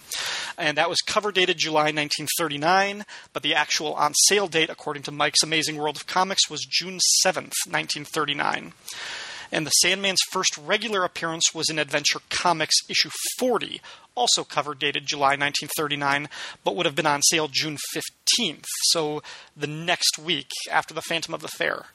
So both characters mostly made their debut within the same month. However, Sandman already appeared in New York World's Fair Comics number 1, which came out in April of 39. So again, similar to how Roy Thomas played with the uh, uh, War of the Worlds broadcast in terms of the, the cover date with the Crimson Avenger story, he's infusing these same publication dates into this story to tie in these these separate characters. Right. The And- Phantom of the Fair is was in Centaur Comics, so this is his first DC appearance, Yeah, basically as this exact character, and he's using the fact that Sandman was in a World's Fair exclusive comic to to set him set his story in at the World's Fair itself. And that same month, when these when these books were coming out, Detective Comics issue twenty nine came out, which included the Crimson Avenger feature. That would have been his tenth appearance and the third appearance of Batman. So you know these characters were coming along right at the right at the dawn of the the superhero age, the costumed hero age. Um, any other thoughts on this first part? Only to say that, um, and this is a theme that's going to continue in through the, the back of the story, but the the fact that we're coming off a where there's linking of the Crimson Avenger story with the Sandman story shows that it Roy Thomas is creating a sort of larger story about the the, the beginning of these mystery men um, by by you know tying them together into the same universe, which wasn't actually the case, uh, except in Justice Society stories or in Seven Soldiers of Victory stories. These characters wouldn't really meet up. Yeah, it's it's a very cool. He's he's basically drawing a map. He's drawing the timeline of these characters, and he's he's not just introducing them according to their chronological first appearance. He is setting them in a shared universe where their their appearances, in some case, inspire other characters' appearances. Um, so I think that's really really cool. You ready to move on to section two? Let's do it. All right, take it away. So George VI and the Queen Mother Elizabeth, not to be confused with Elizabeth II, their daughter, visit the 1939 World's Fair, just as they did on our own Earth Prime history. The difference is that some early superheroes are also in attendance, or at least trying to watch it on the budding medium of television. The royals meeting with real world voice activated robot star of the World's Fair, Electro, is of particular interest. Johnny Quick and his sidekick Tubby Watts are filming the demonstration. Libby Lawrence and Jonathan Law are separately watching the broadcast. They'll become Liberty Bell and Tarantula in 1941. So are Ted Knight, also known as Starman, and Charles McNider, Dr. Midnight. Bob Crane is present, and he's sure he can build a better robot. Be careful what you wish for, Dr. Crane. You'll become the Golden Age robot man. Johnny Thunder is also in the crowd, and possibly others. And of course, uh, there's a Sandman there too, watching from a high up. He spies the Phantom of the Fair, who, as it turns out, is controlling Electro. He commands the big bronze robot to attack the King and Queen, first slapping a guard away and into Johnny Quick's face before he can finish reciting the mathematical formula that gives him his super speed powers. Sandman intercedes, knocking Electro down and making his television debut at the same time. While Mayor LaGuardia and the Royals are grateful, a trigger happy guard pulls a gun on the Sandman and he takes to the upper levels where he finds the Crimson Avenger. Thinking the Crimson is in league with the Phantom, Wesley Dodds fights him, but the crimson clad vigilante's heart doesn't seem to be in it. Wes manages to unmask the Crimson and discovers he's his best friend, Lee Travis. He unmasks in turn, and they team up. Meanwhile, the Phantom of the Fair is on stage using his great strength to get Electro up again.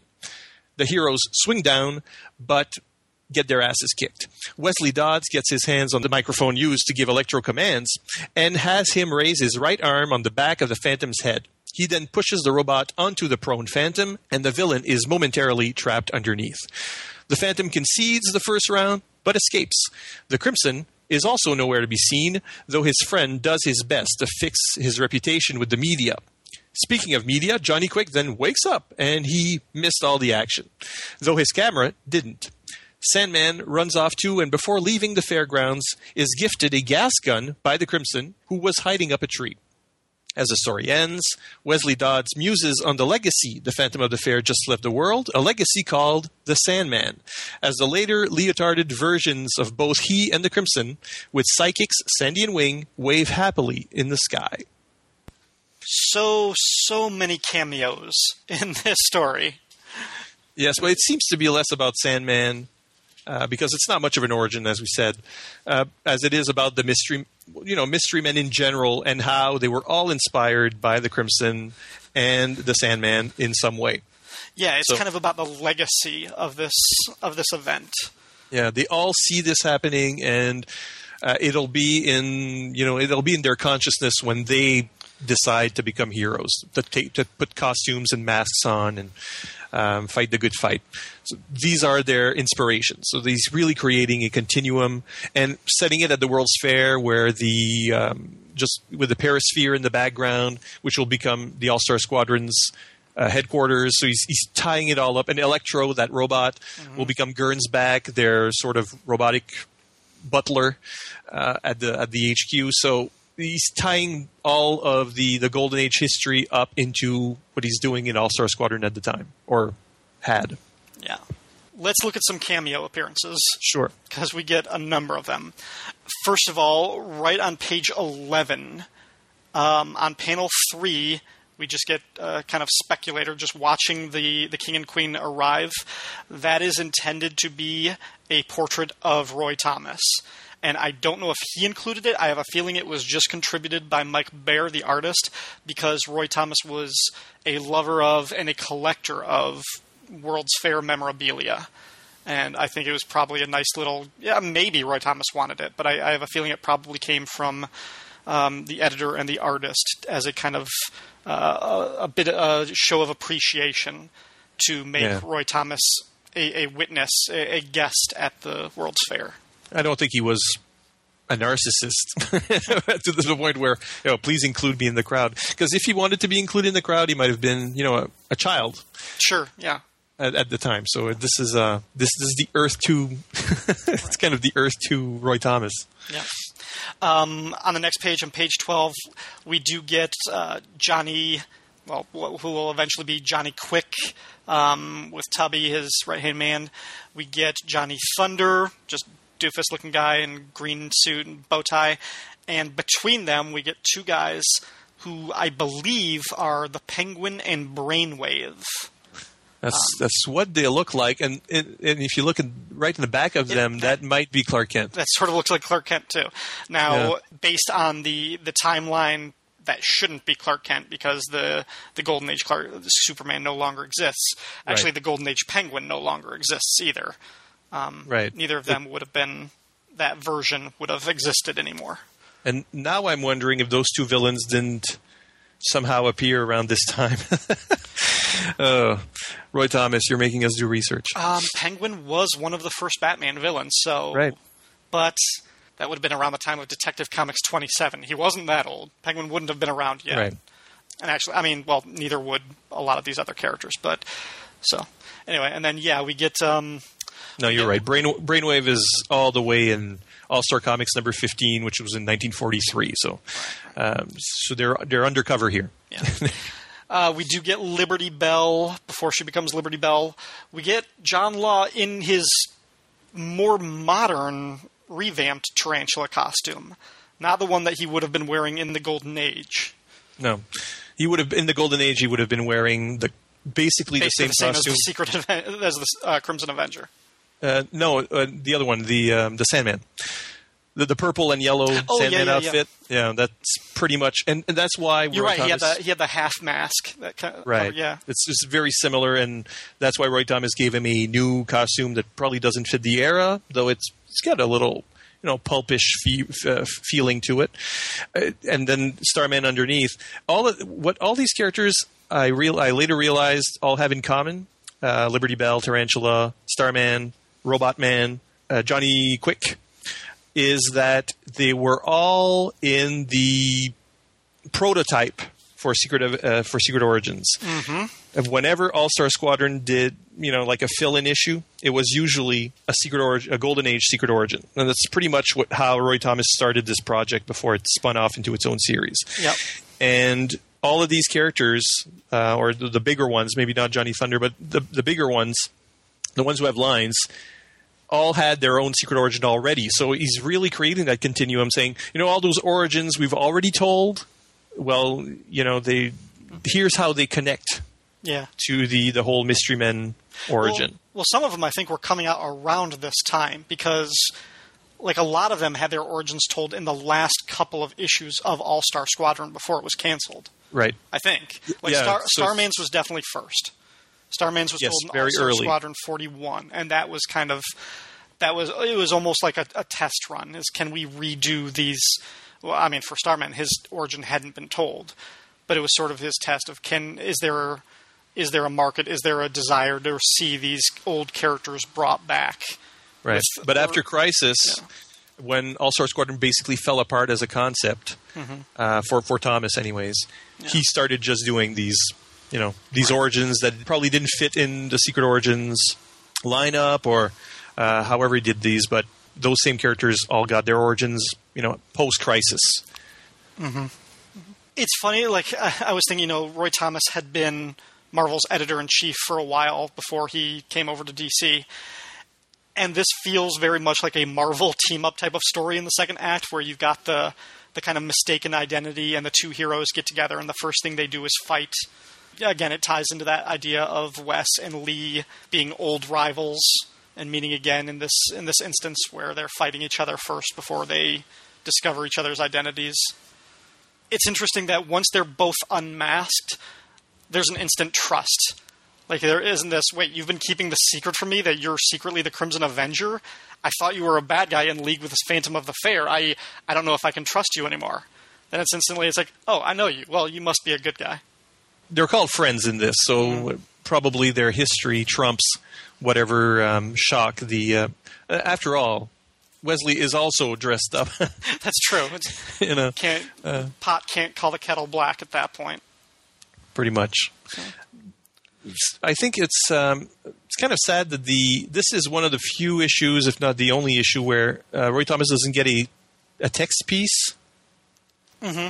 You know, usually there's a um, uh, the letters page has a big block of text about the origins of the characters, and sometimes you, you find what Roy Thomas was um, where he was coming from on a certain origin because he would discuss you know his own history with the character. Um, and at the time, that would have been you know this is pre-internet. We wouldn't have been able to go to Wikipedia and check on the publication history of something. So um, it's missing here, and I you know I, I think it's kind of a shame. Let me check and see if it's in issue eight. Oh, oh because because occasionally they would do that where if they if he missed a week he would come back and kind of like include yeah, a note we needed too many pages. Yeah. Sorry. Yeah, yes he actually has a write up for there you go. for the Sandman it's in issue 8 let me just quickly scan this thing so this is Roy Thomas's actual uh, notes on the story and where he was coming from the thematic connection between Sandman and the earlier Crimson Avenger, see Secret Origins number 5, was so strong that I figured Wes Dodd might have encountered his fellow New Yorker in disguise, Lee Travis, on his very first case, and indeed might even have come into existence primarily to capture the Crimson.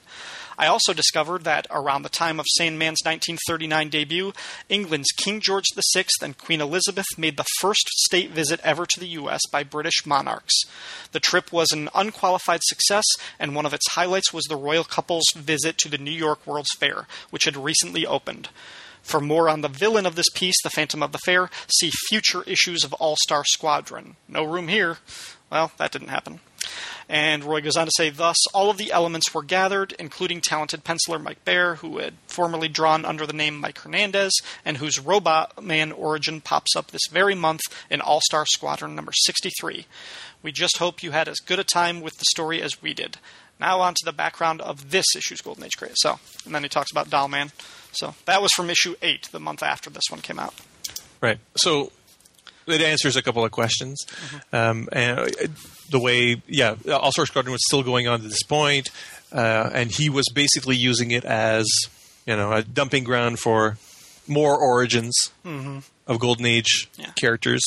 Yeah, Roy Thomas said that when he created the origin for Starman back in All Star Squadron 41, he also did two inventory stories um, one origin of Liberty Bell and one for the Jay Garrick Flash. And it, they were basically just, yeah, they were inventory stories. They were just kind of used to float wherever they needed a filler issue. And Liberty Bell's story eventually got told in a later issue of All Star Squadron, and the Flash's origin was inserted into Secret Origins issue 9. So, yeah, he ha- he had this idea of of going back and telling all these origins, and most of them were done in Secret Origins or in All Star Squadron. That's where like Robot Man and those guys got their tor- their stories. Right. I think you bring up a good point that this story feels. I mean, for for an origin of the Sandman, it's very crowded with other important figures. Um, not just the the cameo appearances, but Phantom and Crimson Avenger, even the robot. They all take up a lot of space, and it it doesn't feel like it's really Sandman's origin, or that his his origin isn't very momentous on a personal level. It's more of what this event has to do with the culture and how it will give birth to eventually the Justice Society characters and the All Star characters.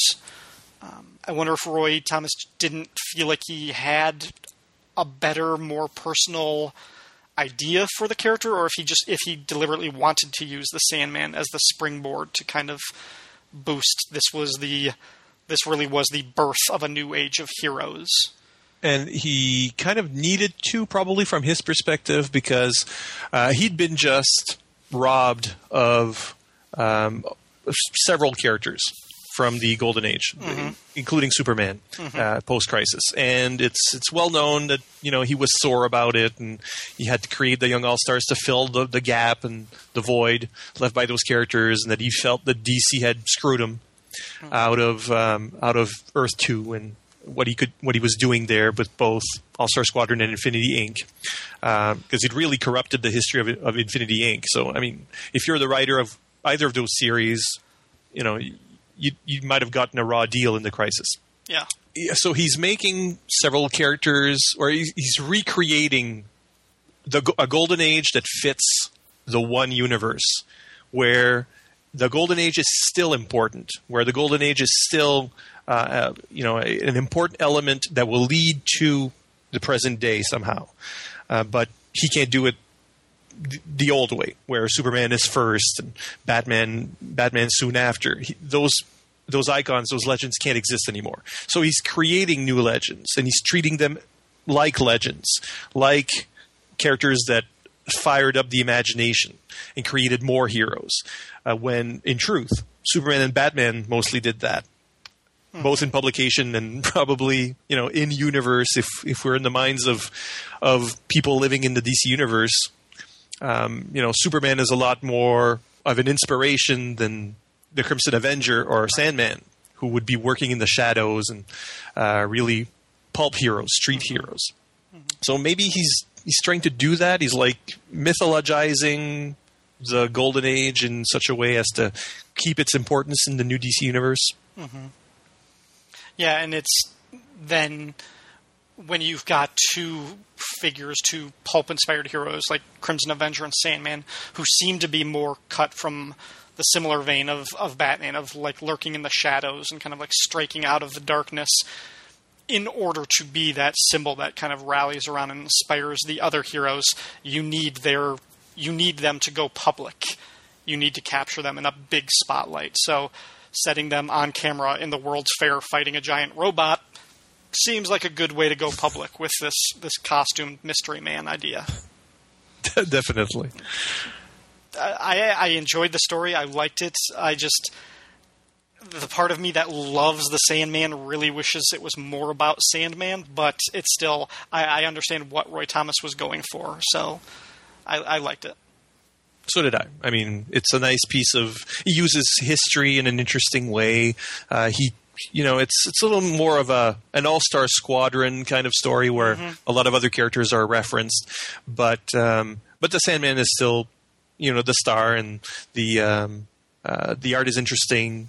Uh, it's too bad that then the Sandman didn't. You know, there was no place for these characters to continue. Right. All Star Squadron was ending, uh, and so you you might create re- relationships here, but the, those relationships can't be really explored later on. We don't have a series where this friendship can continue to exist. Right, right. As I sort of mentioned, kind of um, rambling style in the middle of our story analysis, the Sandman's first published appearance was in New York World's Fair Comics issue 1, which came out on April 30th, 1939, the opening of the New York World's Fair. That date is according to Mike's Amazing World of Comics. That World's Fair comic wasn't exclusive. It was distributed at souvenir shops at the fair, so it might not have had the same mass market uh, distribution as the the normal pulps and the normal comic books that would have been on on racks and newsstands at the time. However, I do think a lot of people went to the World's Fair. Um, however, even though that was his first published appearance, it is generally believed that that story was not the first written and drawn story featuring the Sandman. His first regular appearance, which was probably the first created adventure of the Sandman, was in Adventure Comics number 40, which had a July 39 cover date. Actual on sale date would have been June 15th. And that story, um, even though it is credited to Larry Dean, which most of Sandman's Golden Age stories were, the creation credit for the Sandman goes to the artist Bert Christman, although he probably had a lot of help from the writer Gardner Fox and the editor Vincent Sullivan. Um, they worked together a lot, and the Sandman appeared in Adventure Comics issue 40 in 1939 until issue 102 in 1946, which was a pretty solid run. Um, at least the early issues, the early appearances drawn by Christman, the writing credits are very loosely attributed. A lot of them, a lot of times, writers didn't get credits. Some are believed to have been written by Gardner Fox. Some were written by Christman himself. Some were written by the editor Vin Sullivan. After about 10 appearances as of Adventure Comics number 50, a new artist came aboard, Craig Flessel, who had a pretty long and distinguished run on the character. The new costume comes in uh, on Adventure Comics number 69. That's in 1941, so um, you know, 29 issues later, three years later, and um, a couple years later. And this this time it's by Jack Kirby and Joe Simon. He, they started working on this strip and would go on to do other things, I believe. Th- those oh, guys. Oh, oh, they created the the most famous superhero with a shield, Guardian. Guardian, exactly, but also Captain America. And so, you know, they redid the Sandman as a more, or you know, uh, a, a leotard costume Yeah, the basic superhero. traditional. Yeah. Very traditional, uh, but the, the a lot of those stories, which is how you know Sandman is often remembered. Several of those stories were reprinted through the 1970s, and uh, and in particular at the back of Joe Simon's next Sandman project, which there was a Sandman in the 70s, which was about a kid who dreamed he was a superhero and you know the adventures took place in some kind of dreamland. The covers and the first issue were by Jack Kirby, which so a lot of people associate that Sandman with Jack Kirby, although um, the art quickly uh, de- degrades after that. But um, uh, that was a, a short-lived DC implosion series. Was that when his costume turned red and yellow? That was Is that yep, had like the red cape? right and had the um, uh, the hourglass on his chest, Yeah, yeah. and he had sidekicks which were uh, Glob, and anyway, he had like monsters as sidekicks. So that whole story was eventually, you know, retconned into. Um, the whole, the you know, into Golden Age heroes stories as well. We had something to do with Infinity Inc. characters, but um, at the time there was no relationship except that they did. I've got a few of those issues. They're really cheap in bargain bins. Uh, a lot of those issues have Golden Age Sandman stories by Jack Kirby reprinted at the back. That's the only relationship there. Uh, but then, of course, we know the the Wesley Dodds from much later when DC was embarking on mature readers labels uh, because even before Vertigo, Sandman started by Neil Gaiman, and in the first issue of Sandman, which was a really striking element, uh, you had a Wesley Dodd. You, Neil Gaiman tried to integrate all the Sandman together to say that while Dream, that's basically the setup for Sandman, uh, Dream, the concept the, of the Dream of the Endless, was captured during the um, the early part of the 20th century, and then there was no one running the dreaming. No one was running Dreamland during that time, and that's why uh, Wesley Dodds had nightmares that drove him to become a vigilante. Uh, where that 70s Sandman was, you know, able to enter the dreaming and have adventures because you know no one was there wasn't a captain on the ship kind of thing. And that little bit, which is like one panel or two panels, or it's, it's not long, just including Wesley Dodds in that concept, I think did a lot more for the character than this whole origin issue ever did. Completely agree with that. Uh, it gave him a motivation. It, it made him, you know, it, it gave him something that other mass heroes didn't have. No, no one else is driven by dreams uh, in, in in that way, and it gave him a reason to be the Sandman, to, to you know to take that sleep motif.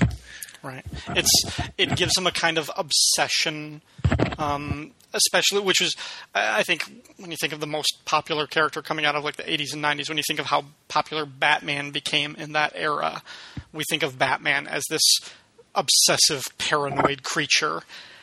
And I think giving uh, giving Wesley Dodds these dreams kind of probably tapped into that that mindset, that zeitgeist, and I think helped propel him into a greater popularity. And you're right; it is more legitimate. It is a more interesting motivation and history than Roy Thomas's story. And that would lead to your one of your favorite series of all time. It is the Sandman Mystery Theater. I, I'm not I'm not prepared to say it's my favorite all time comic, but it's it's definitely up there. And part of that is the the consistency. It came out under DC's Vertigo imprint. The series ran for 70 issues from 1993 until the end of 1998, even though the last two issues had 1999 cover dates.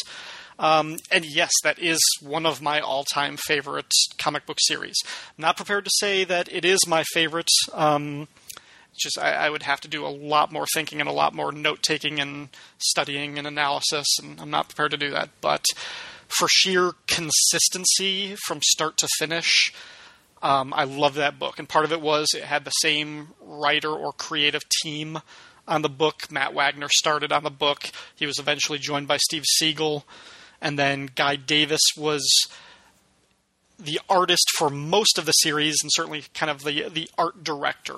When he wasn't working on issues he kind of set the pace. He kind of created the visual style that other artists would come in and kind of um, replicate.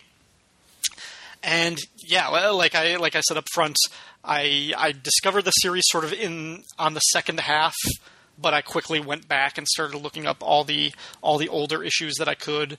And in the mid and late '90s, when I wasn't reading a whole lot of DC or Marvel books, I was still reading that series. Most of it has been collected in trade paperback. I think all of it is now available digitally on sites like Comixology.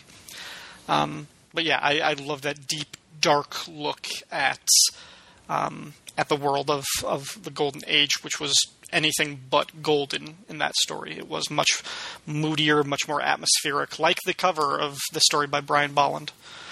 And then picking up the character's history in modern times, uh, like after uh, Sandman Mystery Theater stopped being published, I think the character Wesley Dodds next appeared in JSA issue one in early 1999 or mid 1999, and that was where we saw the character die and by then he was an aged man. Um, he was a widower, or sort of. He'd survived Diane Belmont, his love, who died of cancer or natural causes. Um, and in that first issue of JSA, it's his death that brings all these characters back together. Um, but he didn't die of old age; He, he died heroically, trying to prevent Mordru from stopping the resurrection of Doctor Fate. So it was it was nice that he had a full arc. He is one of those few heroes that we have seen have a full life arc. Yeah. So in I didn't read those JSA issues, but I guess in a way he serves the same purpose all over again that he does in the Secret Origins. Yeah, I, I hadn't even thought of that until I was saying it and you mentioned it. But yeah, it's it is his his death does spark this this second age of the Justice Society because they all come together from his funeral and he he did. I mean, it it wasn't a glamorous death. He killed himself. Uh, he committed suicide, but he did it to prevent Mordru from basically prying information out of his mind. Wow. Um, the one thing that uh, if if we go back to the original uh, stories in the 40s, just because I'm kind of I, I don't miss it from the um, it's not something I miss from Mystery Theater, but I did miss it from uh, the the Secret Origins issue itself, where there's this really weird bit in those very early stories where um, it's part of the sleep motif. Sandman leaves a little doll of himself Mm-hmm. sleeping in the bed before he he leaves to to, to fight crime. Mhm.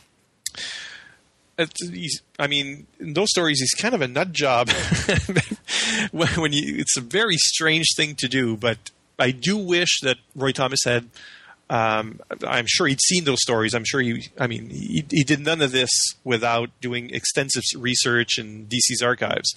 Uh, so I'm kind of, you know, why wouldn't he use that element in the story? And to my mind, it's something that could have spawned a whole different origin.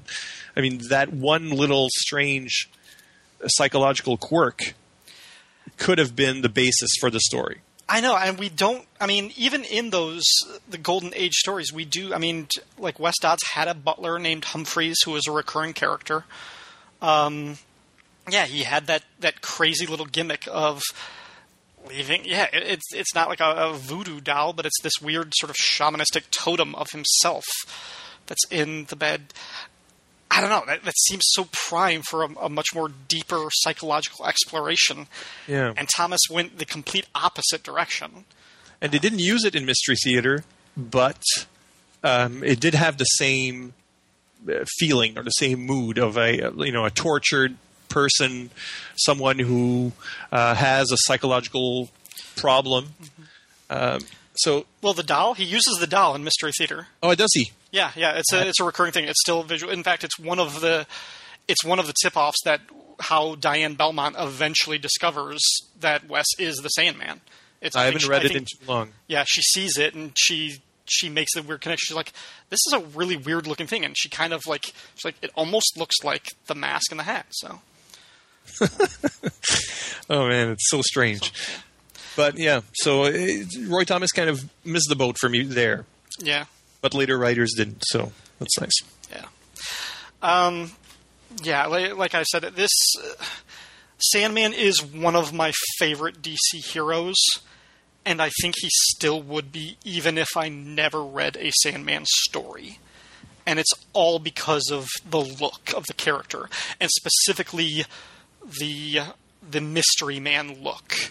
Whether it's the classic version with the opera cape and the more stylized blue and yellow mask, or it's the mystery theater version which has an obvious like World War One era mask and a trench coat. Which either one, I, I just I love the feeling of that because it has this classic crime noir element that I love. But the mask also has this weird bit of horror like this kind of in, insectoid alien lovecraftian bit of horror and the way that those two things meld it just the just yeah just the look of that character i can never get over it if i never read a sandman story i would just i i love this guy um and it's one of the reasons why i just I reject other versions of the story. Even like I'm a huge Jack Kirby fan, and I don't. I have be less than zero interest in reading those other versions of Sandman, where he's where he's worked on the co- character with a classic costume, either in you know whatever era, the the yellow and purple costume or the yellow and red. I just I don't. That's not the same guy to me. That's not the character. I don't. That that doesn't appeal to me. This is the Sandman that I like. Um, and his his his Golden Age adventures, you can get them. It's in the archive editions. Golden Age Sandman. They're re- I mean they're they're fun. It's like a lot of these stories. Uh, they're pretty repetitive. They follow a basic formula, um, but they're good. Christman's art is really cool. I like Craig Flessel's art when he takes over the book about halfway through. He he had a, a little bit more of a polished style, but there's also this he does a lot more with like lines and shading that reminds me of what Guy Davis did in the in Mystery Theater. Right. And But it's in mystery theater where they really pushed it. Mm-hmm. You know, pushed the concept to its extreme, where uh, it was a dark pulp hero story.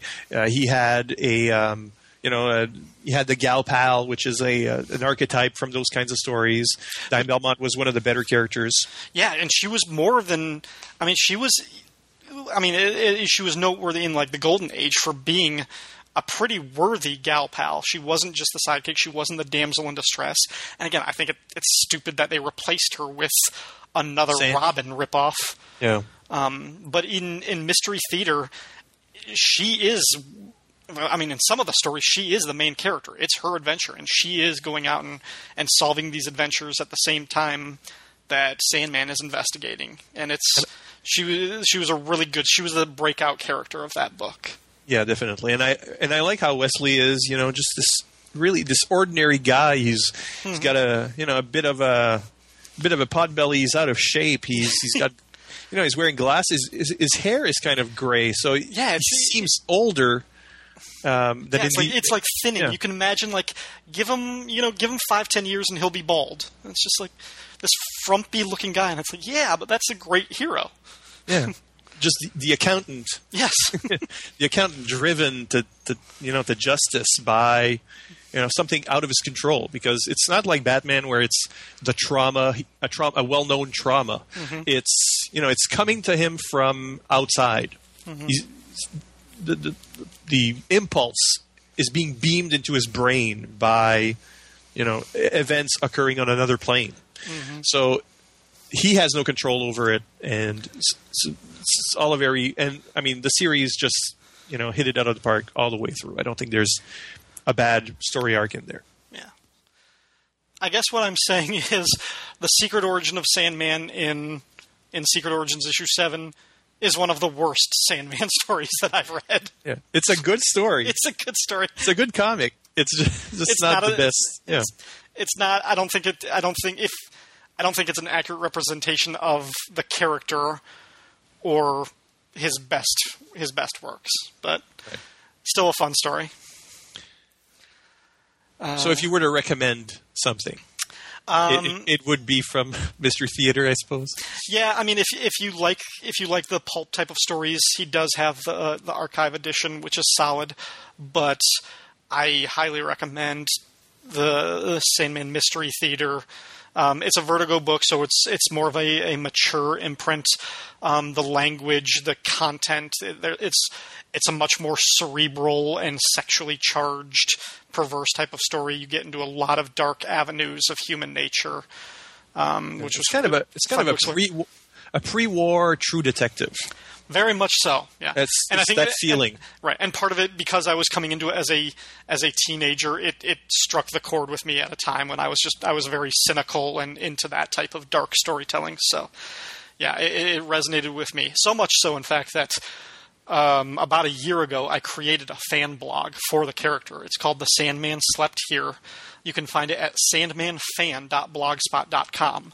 And I started reviewing issues of Sandman Mystery Theater. Now, I only got up to about the first 20 issues, and then I got too busy to keep updating it. But hopefully, if I ever stop podcasting, I'll go back and I'll finish that up because I'd like to tell the whole series and then get into some of the, the Golden Age stories too. But Yeah, and if people are looking to tie in specifically with this uh, this issue of Secret Origins, I think um, in the collected works, Volume Seven is uh, c- collects two stories. The first one you ever read, The Mist, and Fa- The Phantom of the Fair, which is a uh, version, not a version of this story really, but features a version of this antagonist. yeah. Um, And I think Crimson Avenger appears in that story arc, although I don't know if they ever meet.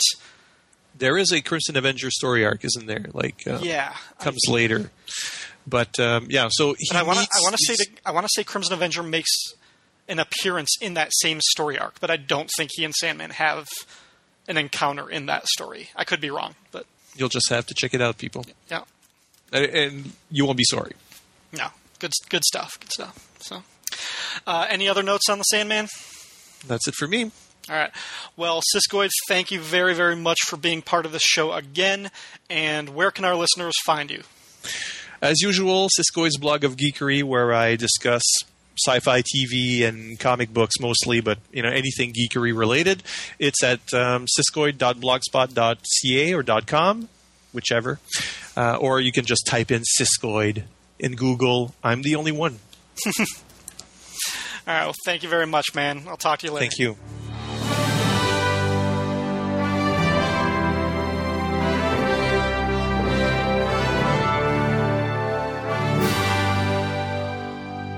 Hey, secret admirers. I've got a question for you that Siskoid and I were unable to answer during our recording. Did the Phantom, or Phantom Man, or whatever, ever appear after this story? Did he appear in All Star Squadron, Infinity Incorporated, or Young All Stars? Roy Thomas said that the Phantom story would be explained later. I don't think that story was ever told, but Siskoid seemed to think it was. Neither of us were very certain. We spent a couple minutes looking online, minutes that I generously deleted from this episode so that you didn't have to listen to us say, um, and, uh, and it says, uh, with lots of silence in between. So, since we failed to resolve the issue, I put it to my wonderful audience. Riddle me this. Did the Phantom of the Fair ever appear after the story, not counting Sandman Mystery Theater? And if he did, where? Okay, on to listener feedback. The last episode received 39 comments on the WordPress page, and I'm not going to even come close to reading them all here, although I do always encourage my listeners to check out secretoriginspodcast.wordpress.com and take part in the discussion, or at least eavesdrop on it. Much of the conversation focused on people sharing their Batman fandom and their origin stories with the character, and their appreciation for certain creators like Norm Breyfogle, Alan Davis, Marshall Rogers, Don Newton, pretty much every big name artist who worked on the character in the 70s, 80s, and 90s. And what's great is that DC has been releasing collections of these creative runs in hardcover, either as Legends of the Dark Knight or Tales of the Batman by insert artist's name. You should definitely check those out if you haven't already. Um, but the Batman appreciation wasn't limited to the comics. A lot of shoutouts were given to other media, like the Tim Burton film, the Adam West show, the animated series especially, and the Filmation cartoons. On the episode, Chris Franklin and I quoted the irredeemable Shag as saying, Everyone goes through a Batman phase. Well, Shag popped into the comments section to clarify that statement. Yes, I have said on many occasions that everyone goes through a Batman phase, and I stand by that statement. Most comic fans at some point find themselves loving the character of Batman. The incarnation of the character may change, but most comic fans eventually find some version of Batman that they really connect with. Many of those fans later move on and fall in love with other characters. They don't necessarily dislike Batman from then on, they simply are into other characters more. I think more people move on to other characters than those that stay committed to Batman through the years and creative changes. Hence, everyone goes through a Batman phase. Well, Ange disagreed with Shag's statement, though, saying that while he would occasionally pick up issues of Batman's team up in The Brave and the Bold, he was never all in on Bruce. And Siskoid also mentions liking Dick Grayson, Tim Drake, and Barbara Gordon better than the Bat. First time commenter Michael Chiaroscuro said, I was turned onto your podcast after hearing Rob and Shag plug it on the Fire and Water podcast a while back. I've been catching up on all the episodes, but had to jump ahead to this one for two reasons. I too love this Marshall Rogers drawn Golden Age Batman origin, and I have an irrational love for anything from the original Batman and the Outsider series, including Halo. Yeah, Halo did not get a lot of love or even attention in the comments section. Siskoid had popped up to show his utter disdain for the outsiders, but in general, I think we all enjoyed hearing Luke talk about them because of his obvious passion for the series. Michael said that he discovered this show because of the Fire and Water podcast hosted by Rob and Shag. According to podcast law, I must now grant them each three wishes. Nathaniel Wayne, who you all just loved hearing talk about Captain Marvel on episode 3, uh, basically doubled down on his frustration with Roy Thomas's copy paste job on some of these origins. Man, wait till you hear about the Golden Age Flash's origin from issue 9. But Nathaniel agreed with our take on Batman the Animated Series.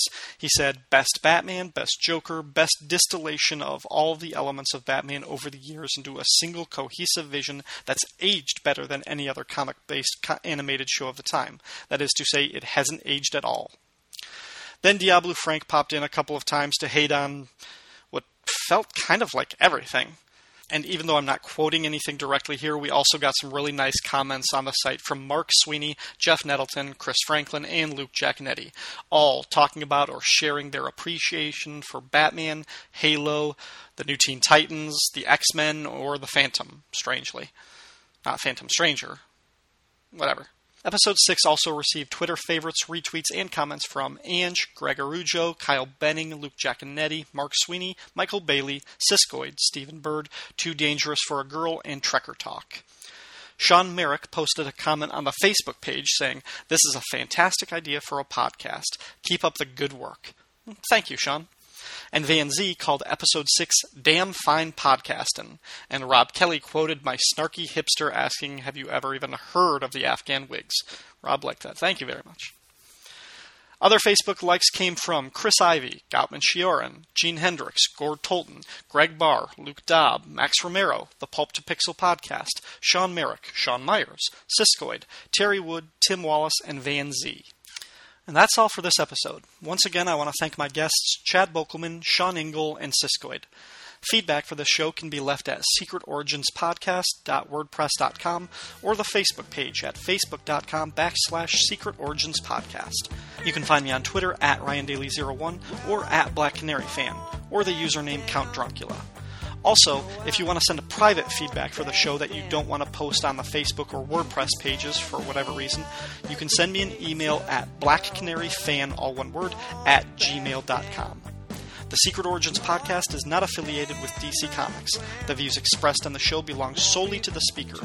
All music, audio clips, and quoted text are used for entertainment purposes and are believed covered under fair use. And since I make no money off this podcast, no copyright infringement is intended. Thanks for listening.